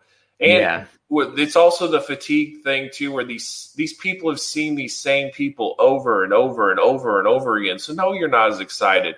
You know, that's the great thing when it was touring. Like the Inner Circle's music hit. That's the first time you've seen Jericho. You're hyped. You give a way different reaction than it's like, oh, it's Jericho for the 40th time. What Sure. you know, like that. That is the the mindset that some of these people have, and so I, it's just, you know, it, we're not there yet where you can start traveling and everything. We're getting closer, but I think you can at least start to fill that stadium up. Yeah, I think they will. I think I, I think it's coming. Uh, Lionheart says I'm pro AEW, but they ain't opposition to WWE. That's not where I'm coming from at all with my views on it. No. It's it's like I don't like the current WWE product outside of a few things, but like I don't. I'm not like um delusional and thinking they're like it, like that they're like this huge threat right now to the WWE's business. Like I'm not. I'm not delusional. I just like the show. I just like the company and want to see them succeed. I mean, honestly, like with this one, um, they could tour, they could have all the funding they wanted. They're still not drawing flies. They didn't know how to promote. At the end Well- of the day, they did not know how to promote. They would have some of the biggest names in pro wrestling, and they couldn't. They couldn't draw at all. And that it's, it's night and day. I've been to TNA shows and I've been to AEW shows, and I'm telling you right now, it is night and day. Yeah, I mean, like when they had Hogan, for instance, they were paying him all that money. He wasn't even talking about TNA when he was out there doing media appearances. Like, he wouldn't even bring up the company. Like they were, they that that whole yeah. Not only that, what I found out later on is that Hogan was being paid by Spike. Yeah, which I believe, and that's another thing too with uh, that comment um, from Kreese saying that they never had the same funding as AEW. Yeah, but they still had all. Panda Energy was pretty freaking rich. Like they Panda had money. Energy was, and not only that, um, like I said, Spike. Spike paid for a lot of that stuff too. So, and, and that's and that's uh, uh, Viacom, really. Yes. Yeah. And they got they got like the run-ins with the UFC. The UFC helped promote them and stuff too. So I mean, they they definitely had a, a, a hand up on some things, but they just at the end of the day they were a mess. And like if you find out more about TNA, like if you listen to like what was going on, like if you listen to Bruce Pritchard uh, episode with um you know something to wrestle with the TNA episode. I mean, they talk about backstage stuff that's just it's it's WCW craziness nonsense. Like you know, at the end of the day, they were basically a company that I don't know what they do, like oil or whatever they do. Um, and they felt like that if they ran that company the same way as they run wrestling, it would be the same success. And like wrestling is a completely different business. So uh, it was flawed from the beginning. And I, if if I knew what I know now about like the infrastructure of TNA and like how they ran it and how they planned on doing things, no way in hell would Bill and I act it up like the way that we did.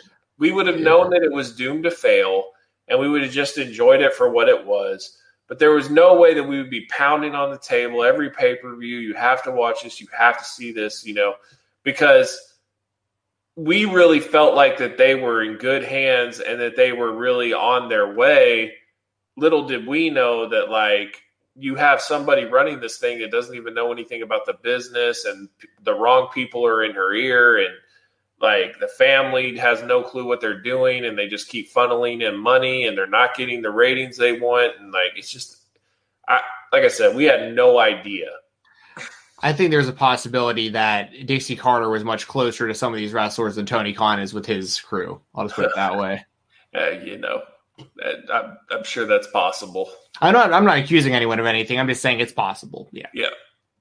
Hey, maybe, maybe Tony Khan has some fun times with some female wrestlers. I don't know. I know, I, know. I, I know nothing. I'm yep. just I'm just I'm actually just trying to be funny, but like there may be yeah, yeah.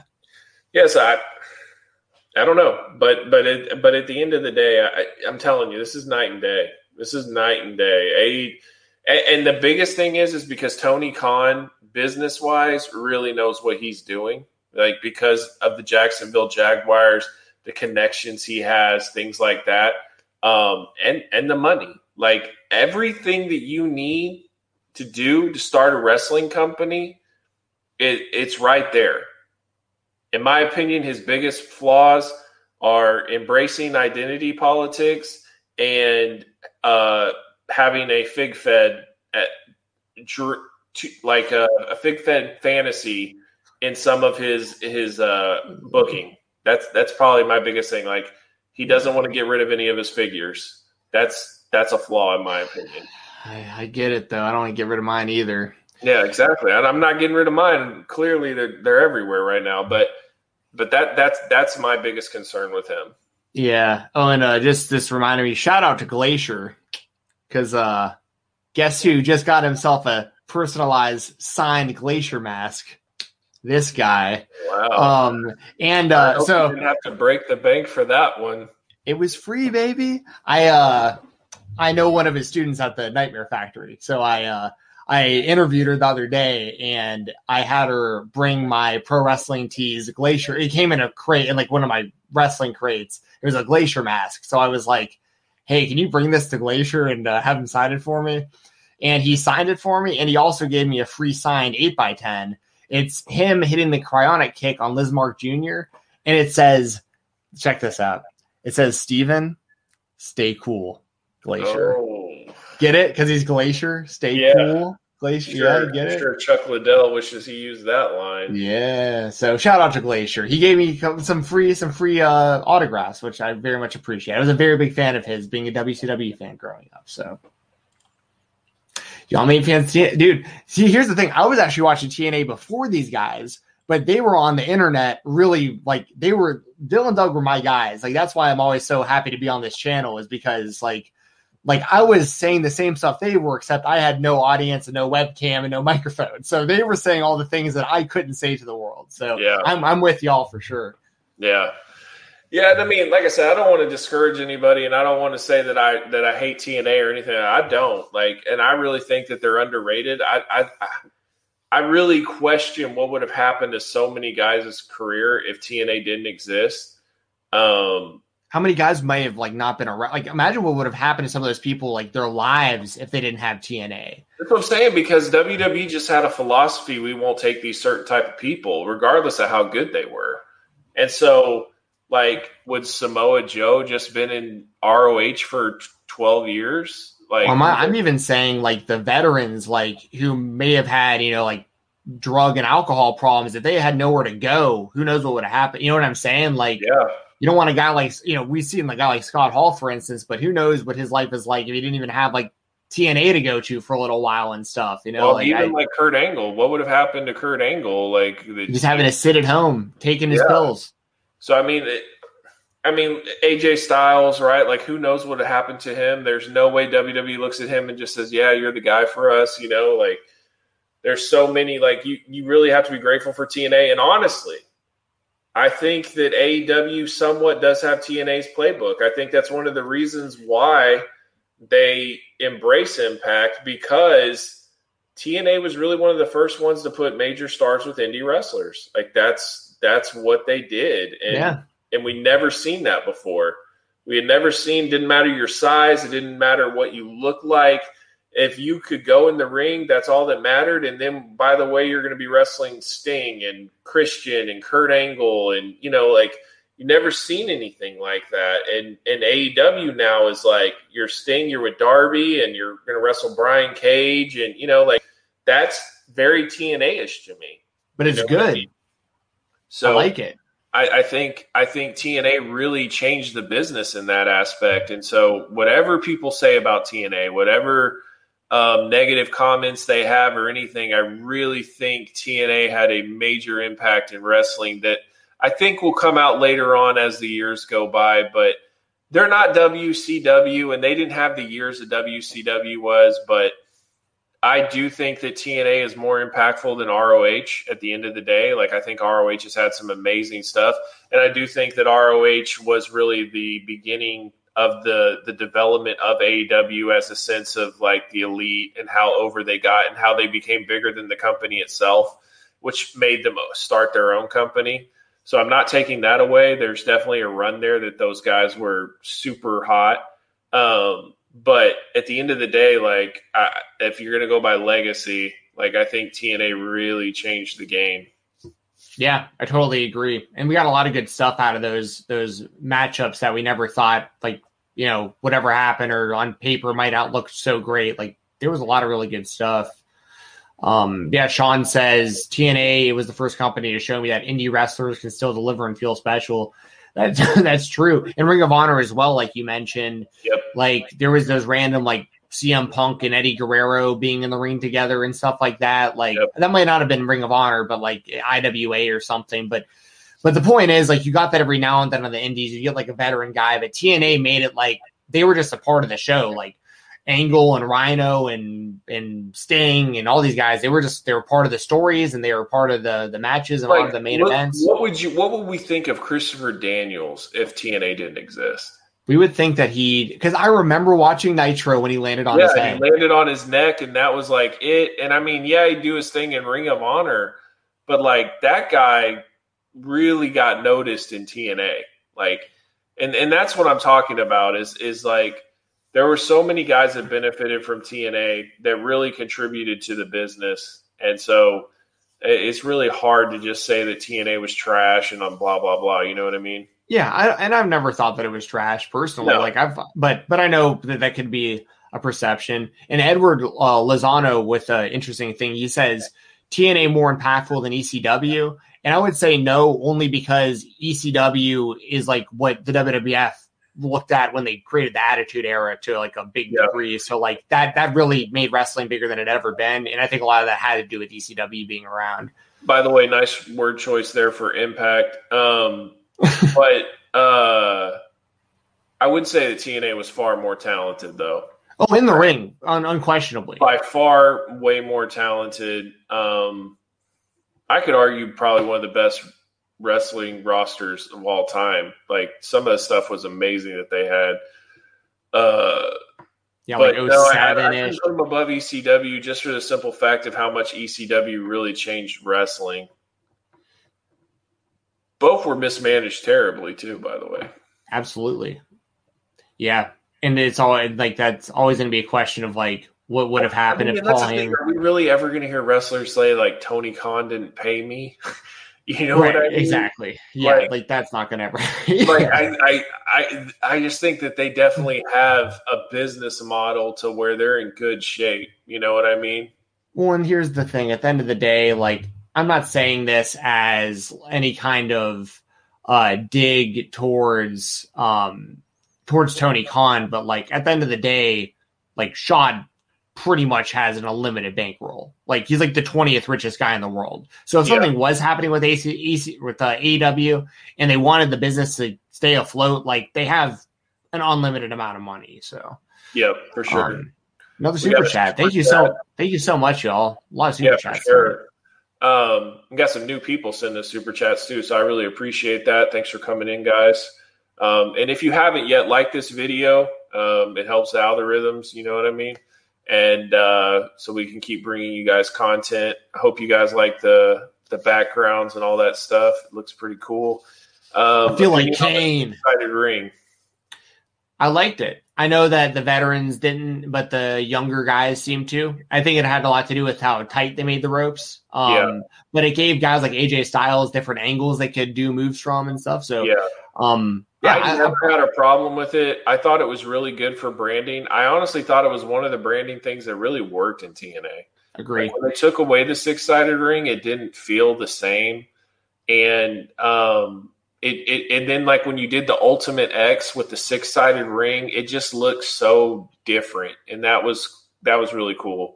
Yeah, and it kind of, even though it was six sides and not eight, it kind of looks similar to the octagon. You know what I mean? Like, which you know, UFC. I, I can't stress enough how how much I think the UFC really helped TNA during some of these years with how Yeah. popular they were. So I think it kind of, it almost looked like a UFC octagon kind of a, as a Right. wrestling ring. You know what I mean? Right, yeah, for sure. All right, see, we gotta hurry up, man. Um I mean, we So- just run through these predictions and then Yeah, talk a little UFC. The, let's run through the predictions real quick, and then we can talk about Jon Jones and Francis, and then we can head out. If you guys have any more questions, just send them through the super chat. We'll answer them before we leave. Yeah, Let's if go. anyone anyone who missed earlier, uh, I had Pete Dunne over Kushida. He has Kushida over Pete Dunne. We both have N- MSK to win the tag team titles that are vacant. Um, I have Bronson Reed to win the North American Gauntlet match for the number one contender, and Doug has Swerve. Uh, we both have Walter in the NXT UK Championship match. And I think it's interesting because they've already built Walter versus Rampage Brown for the title in NXT UK. So it's going to be interesting to see how that goes. For Bellator predictions, I'm going to go Pitbull. That's the only prediction I feel like I need to make. Yeah, good Um, all day. Possibly the best featherweight. Uh, probably the best featherweight in the world. I'll throw that. Yeah, out for sure. Um. So next we got Io Shirai versus Raquel Gonzalez. Shirai's the champion. Gonzalez is challenging NXT Women's Championship. Who you got? Is Gonzalez any good? I've never seen her wrestle. Uh, I think she's. I think she's very solid. She's a. She's a, a big, like a tall, big, strong. Looks pretty good. Okay. Um, I only know Io Shirai, so I'm going with Io Shirai. Um, I'm gonna go. I'm. I feel like they're in a position where like Shirai is gonna start running out of people soon, and I think they're pretty high on Gonzalez. So I'm gonna take Gonzalez. But that said, Shirai is my favorite woman on any of the NXT brands. Personally, I like her the best. Um, Till so I, Franky Monet shows up. yeah, I uh, I think Shirai Shirai just looks like a star. You hear her music, you see her entrance, you're drawn to her. She's very good in the ring. She has a different kind of look and a different kind of vibe to her. So she a, I, is the perfect Asian star for TNA. Or I'm not for TNA, AEW. Oh, for AEW, yes, yeah, yeah I, I agree. Like that, that they could use someone like her, not these random Yoshis that we don't know, that we don't connect with, that are just brought in every now and then. Like more focus. More yeah, focus. yeah.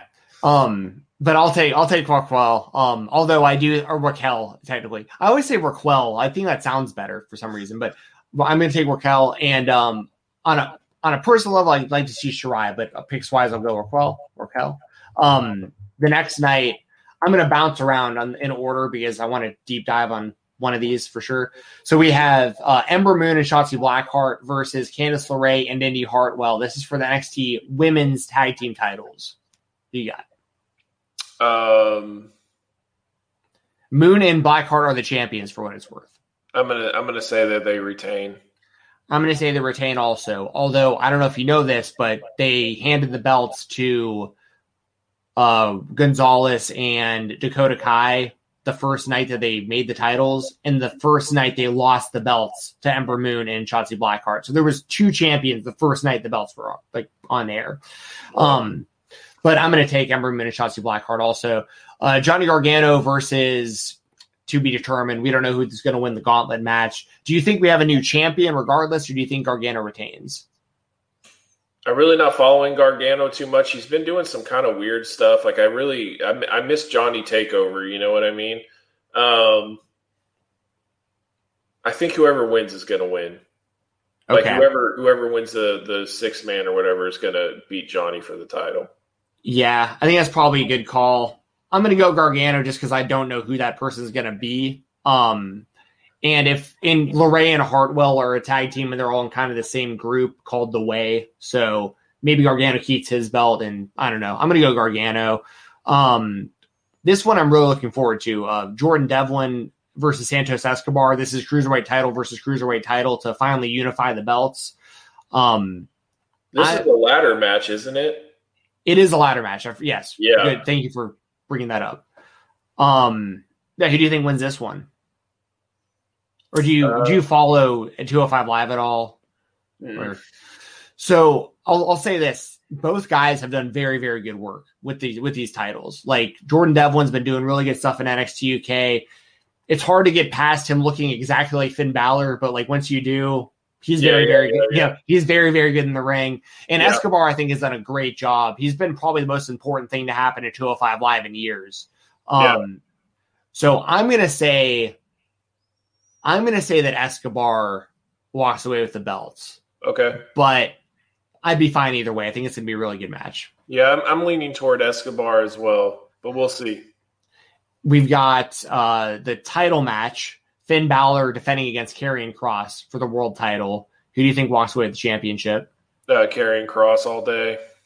Yeah, I got to go Karrion Kross too. I think we'll probably think see. Finn's kind of just been the placeholder since he had surgery, and now that he's back, he's gonna win. Yeah, and I think we'll see Balor back on Raw or SmackDown uh, later this year. This my, like, wasn't his request to leave, like to come back? Yeah, but it was the WWE, like the WWE was gonna have him come back to Raw or SmackDown. So, like, I think that they'll probably still want to do that whenever. Because the other thing is like, what's left for Balor? Personally, I like to see Balor in NXT, like, because he can have his best matches there, and I'm more interested in that. But like, what's left for him to do? Like two time NXT champion, you've wrestled everybody on NXT, like you've main evented all these shows. Like I don't know, but anyways, I'm gonna go Karrion Kross too. I think that's a pretty obvious one. And then uh the match that I consider to be the main event of the show. Oh, this is the main event. I mean, this is this is the this is it. Yeah, right Un- unsanctioned Adam Cole versus Kyle O'Reilly. Um, this is a match that me and you have both seen many times, yes. um, but we haven't seen it in years, and we've never seen it in the WWE umbrella. Yep. Um, I mean, I'm going Kyle for my yeah, prediction. I think I think what I think I think Kyle's going to win. I think Adam's finally getting called up. I feel the same way. Yep. Um, I expect this match to be the best match we've seen in NXT maybe ever. Like that's how high my expectations are. I don't think you can do it without a crowd, but I think it's going to be really good. Yeah, and and that's a good point. The the no crowd thing is going to hurt. But I will say this: without a crowd, though, they can do more character development stuff. He can talk to him. I loved you, or whatever. You know what I mean? Like yeah. they can really play out the scene uh, so much more without a crowd, and I feel like that really thrives in Adam Cole's favor. Um, but Kyle has lost to Finn twice uh, Adam Cole has talked about how he's always going to be the lackey. Like this is just building up to where Kyle finally wins the big one type thing, and I think he's gonna. I think he's gonna beat Adam. And give me Kyle O'Reilly versus Karrion Kross. That would be so good. Yeah, that'd be sweet. Um, be sweet. So don't don't. I don't know. I kind of would rather have Karrion Kross go on like a six month title reign Oh, I'm not Kyle, saying right away. I'm Kyle not saying right away. It builds yeah. up to where Kyle wins the belt. Like, yeah, yeah, yeah. No, I'm, that's what I want. I'm with it. I I, I don't think Karrion Kross is going to be in NXT for very long. Yeah, I don't so, either. As soon as Vince really gets a hold of him, he's going to love him, and it's it's it's, and, it's all she wrote. And, and Scarlett too. He's going to see because he's old. Right. Well, and and the, the, I think Scarlett's a big factor in that too. Vince is going to see that pairing there and be like, "This is this is money. So the entrance, the whole nine, I, I just think he's he's gonna love it. Yeah. So we're both on the same page there. Vince always wanted the fiend to be like possibly the Undertaker-ish type, something like that, but it looks more realistic, I guess you would say. Yeah. And he has that legitimate, you know, MMA background and everything. So like, I mean, he's just he's a very he's just a very believable guy as a wrestler. Um and Kyle is the same way for me. And that's another thing that with like the no crowd is going to benefit Adam Cole because he can do all his talking. But I think we'll also hear how hard Kyle is going. You're going to hear him grunting and, and yeah. hitting, and I mean, it's going to be it's going to be like a fight. Like I and these are two of my these are probably my two favorite people that are employed by the WWE. So like this yeah. is I love this is the match that I've been calling for since both guys signed like three and a half four years ago. So like. Yeah I mean, um, it's it's been done to death, but it's been such a long break that it's not that bad. And so many people are going to be seeing this for the first time, which is crazy. Which I know this. I know this guy is a diehard NXT fan. He thinks AEW's trash, and like he is so excited for this match, and he's never seen them wrestle ever. Like he, but he thinks Kyle O'Reilly's great, and he knows Adam Cole's great, so he just you know, but it's funny because it's almost like he's found this like buried treasure or something that like we've all known about. Like, dude, this is gonna be so amazing. It's like, yeah, it was amazing in 2016, and you know what I mean. Like, it's it's uh, it, it was always strange to kind of see Adam Cole and Kyle together for the Undisputed Era.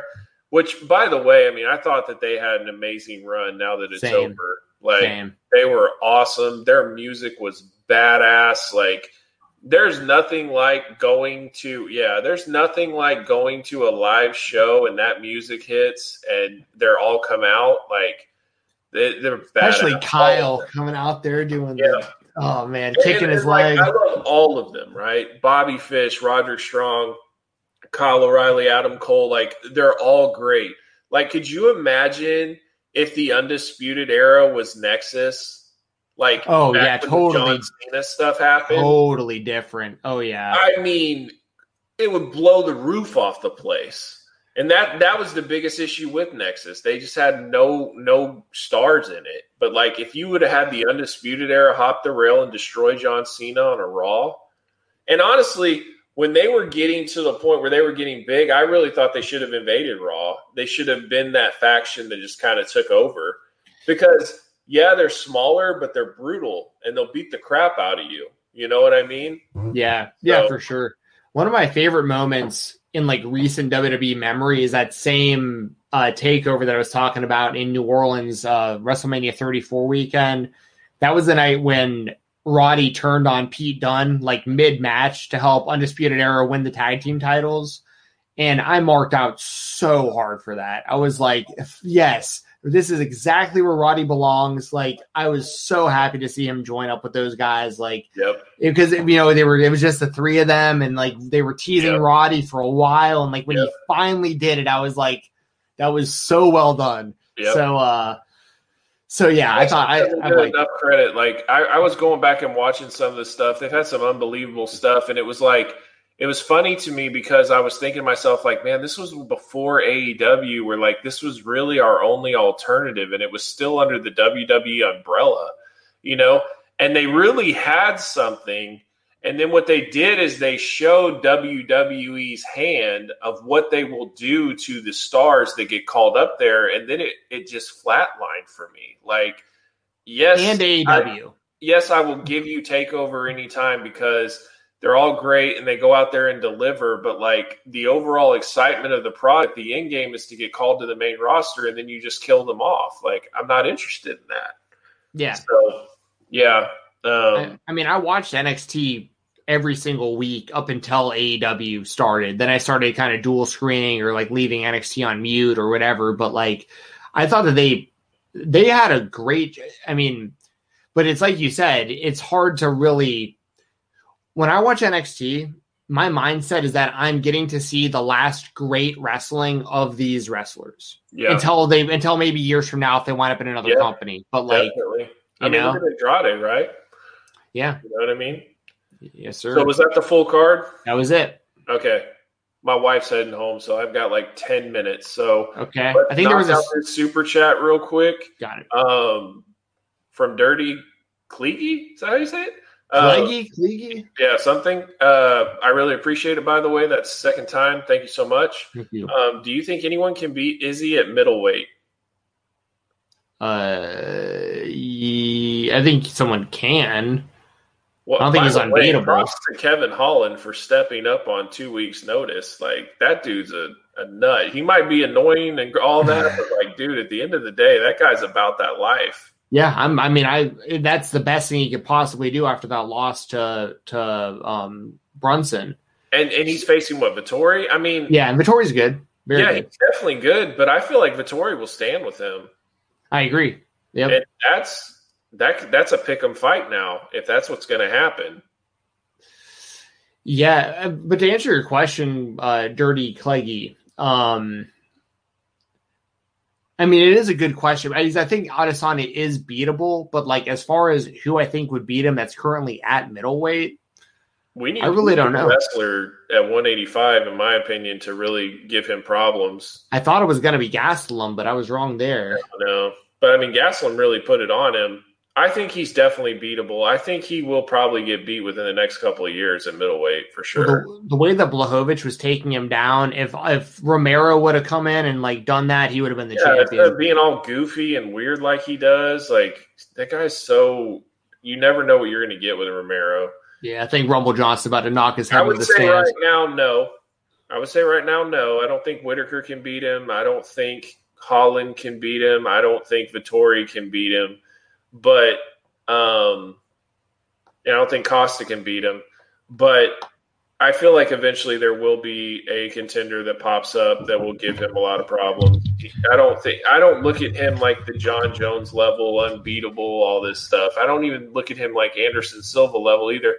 I still think he's great. Don't get me wrong, but um, I think the blueprint has kind of been shown, and I, I think that it's really going to hurt his confidence. I really do. At the end of the day, he's going to need to go in there and win dominant, dominantly for a couple of fights to really get that confidence back. Because I don't think he had any intention of losing that fight. Otherwise, he wouldn't have took it. You know what I mean?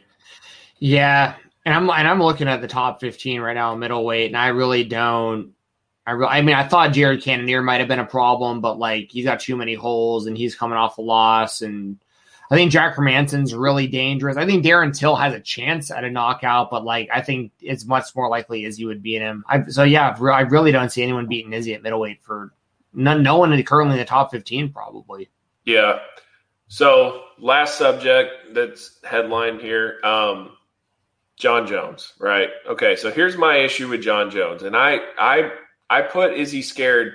I do not think Jon Jones is scared, right? I will say this.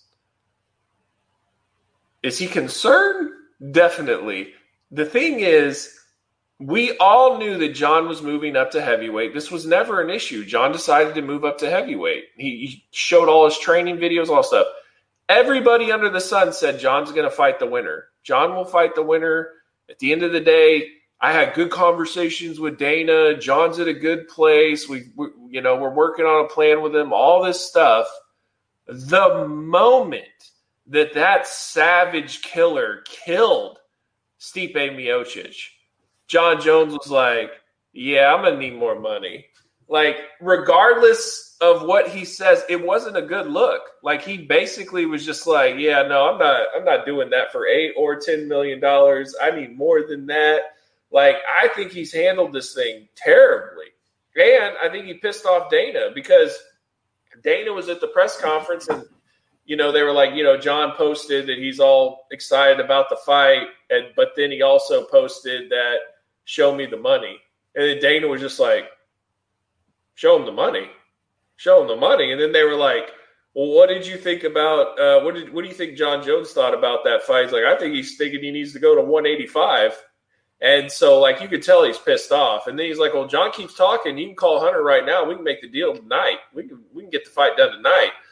And so John's like, "No, I'm not interested. I'm not interested." And and I, I, at the end of the day, I don't think he fights him right now. I think it'll be Derrick Lewis and Francis Ngannou, and then I think that I think the fight eventually happens. But and this is the thing that bothers me about John, Like, clearly, arguably the goat, right? Like. Mm-hmm if, if you take away all the off off the cage, out of the cage issues, all that stuff, he is the goat, right? Sure. But man, like you can't expect to be treated the same when you did all that other stuff. You did tarnish your image, you did tarnish your legacy, and you can't vent in frustration of how you're treated when that company stuck by you the whole entire time and they're still offering you a a good amount of money and don't act like that you're ready to move up to heavyweight if all you're looking for is a bigger payday. That should have been that should have been taken care of before you ever decided to move up in weight. Because at the end of the day, there were other fights for you at 205 that you decided to move up to heavyweight to avoid. So you don't want to fight Jan and you don't want to fight Francis unless you're getting paid a huge amount of money. It just looks bad. Yeah, I mean, those are good points. Those are all really good points, and I agree with pretty much everything you said. Um, but I also think that it's a bad look for Dana White to go out there and say that about Jon Jones, like like imply that Jon Jones is scared and needs to run to 185. I mean, that is that that is Dana's back pocket move whenever he hears a fighter wants more money. I mean, he went on a complete ad campaign against Tito Ortiz when Tito Ortiz asked for more money against Chuck. Like it, it immediately just sparks, oh, well, he's not ready to fight then, or he's afraid, or whatever. I, I agree. It was disrespectful, but to me, that's them showing that there is not, they're not on the same page. There is some bad blood there. And I don't think John's in the position to ne- renegotiate his deal and all that stuff. Because at the end of the day, he's not the champion he doesn't have a lot of leverage. He's never fought at heavyweight. Dana could easily just say, "Look, you've never fought at heavyweight. We'll just use, keep using heavyweight fighters." I think he has a ton of leverage because he because he, he doesn't need the UFC anymore. Like he could go promote his own thing and make way more money on his own than he will with the UFC, headlining his own show against but, anyone but, with any kind of name. But he's under contract; they own him. Yeah, I know, I'm, but I'm just saying, like, if if it went sideways enough, I mean, Rumble Johnson was on under contract too, and he got out and went to Bellator. I mean, Listen, like, Jon Jones hit a pregnant woman in a, in a car drive no. by, and they never released him. They're never releasing that guy. They I, him sit there and rot. I know, but I also like because it, it isn't. But Dan, it isn't just like the Jon Jones thing. It's like he did the same kind of thing when like Curtis Blaydes beat Alexander Volkov, and he's like, "Oh, I mean, like, yeah, he beat him, but like." Who cares? That match it was sucked. So like it's, yeah. like and it's like, dude, he just won though. Like I mean, it's still like, talking trash about this dude. So like, I the Jon Jones thing is interesting because everything you said is right. Like I mean, there's they've stuck by him. He's done a lot of really stupid stuff. Um, but to for anyone to even imply that he's afraid I, I think is so wrong. The dude's yeah. been fighting killers his whole career. He was beating legends at 22 years old or whatever. Like I agree. You know, I, and, I don't think he's afraid, and I think he deserves a lot of credit for his MMA legacy. But in my opinion, he made himself look like he was afraid. And that that is the problem. Like at the end of the day, that you never complained about the money when you decided to move to heavyweight. You complained about it before, but you never complained about the money when you decided to move to heavyweight. You had no problem showing off all your your weight gains and your muscle uh, and your lifting and all this stuff. But the moment that that Stipe got knocked out, he asked for more money. And honestly, if Stipe would have beat Francis Ngannou by decision, I don't know if John's asking for more money on Twitter. I really don't. Yeah, I don't know. And then you could be right. Like those very good points. Um I I also think I mean when here's here's like a good example. I think Jon Jones it was either Jones or someone talking about Jon Jones like brought up the point that like there was a middleweight fight 30 something years ago between Hagler and Sugar Ray Leonard. And Marvin Hagler, once again, middleweight fight. Marvin Hagler, I think, walked away with like 20 million, and Sugar Ray walked away with like 12 million. Yeah. And we're talking about 34 years ago, not yep. even counting into like inflation and all this stuff.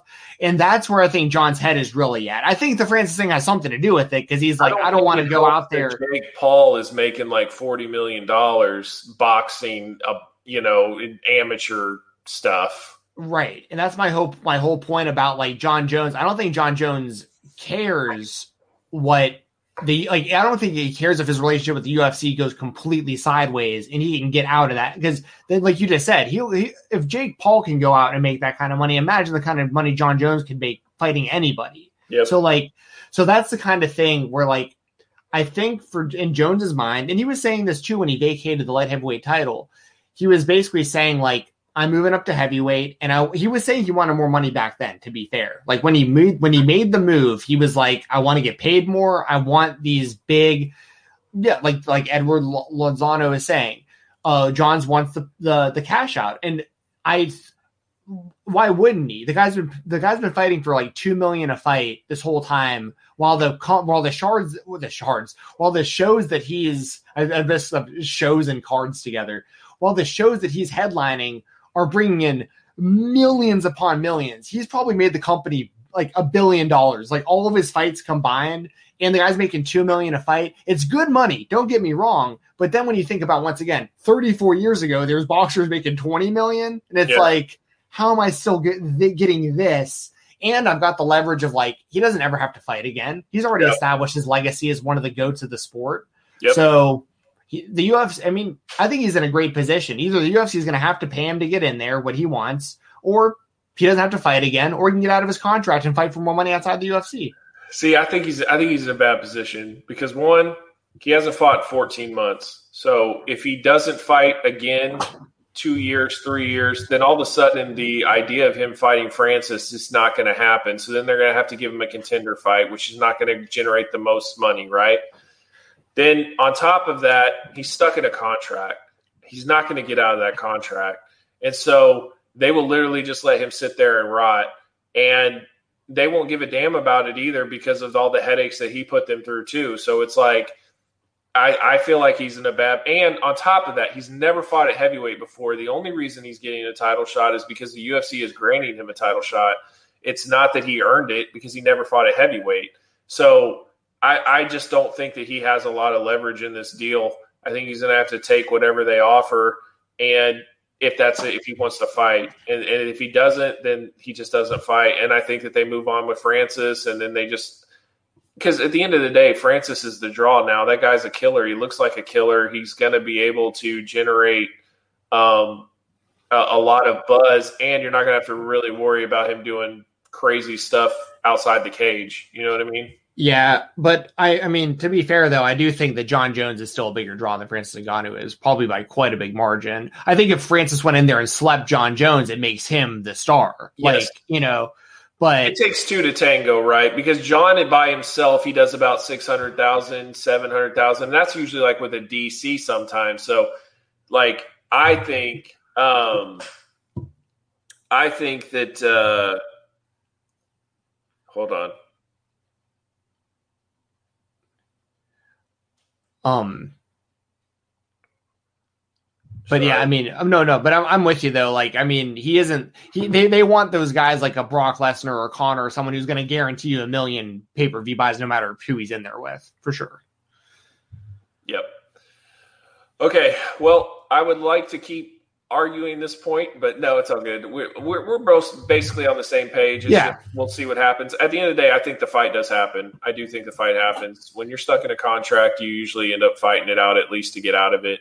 Um, real quick, also, if Jake Paul knocks out um, uh, Ben Askren, then the fight to make is Sean O'Malley versus Jake Paul. They they both generate they both appeal to the same fan base. It would be huge no matter what. Sean O'Malley becomes a bigger name, and I think he has a really good chance of beating Jake Paul. Like I think that that would be an, an awesome idea to do. Um, but I gotta go. Otherwise, you know, my wife and the kids are gonna come in and everything. So I really appreciate everybody being here. Thanks for coming in.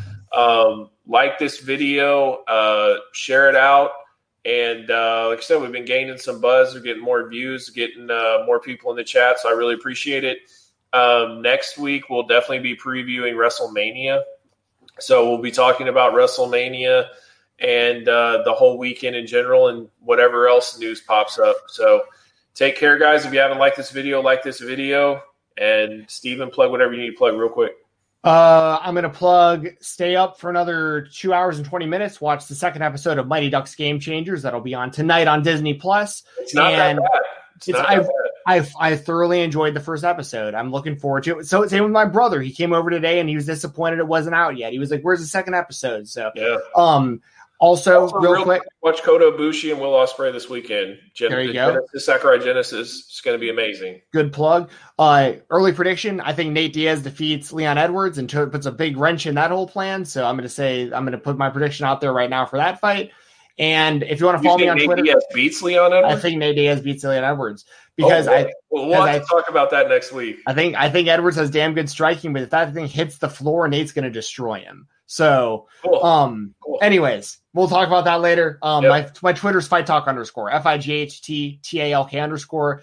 Um, they don't have the five days free during the collective for independentwrestling.tv, but if you use my code fight talk f i g h t t a l k iwtv.live or independentwrestling.tv, um, it does help my podcast out. I get paid a little bit if you use my code, so I'd, I'd appreciate that a lot, y'all. And thank you all very much for all the super chats tonight, everybody in the chat. Whether you agree or disagree, thank you all for being here. I very much appreciate it. Appreciate it, guys. Take care.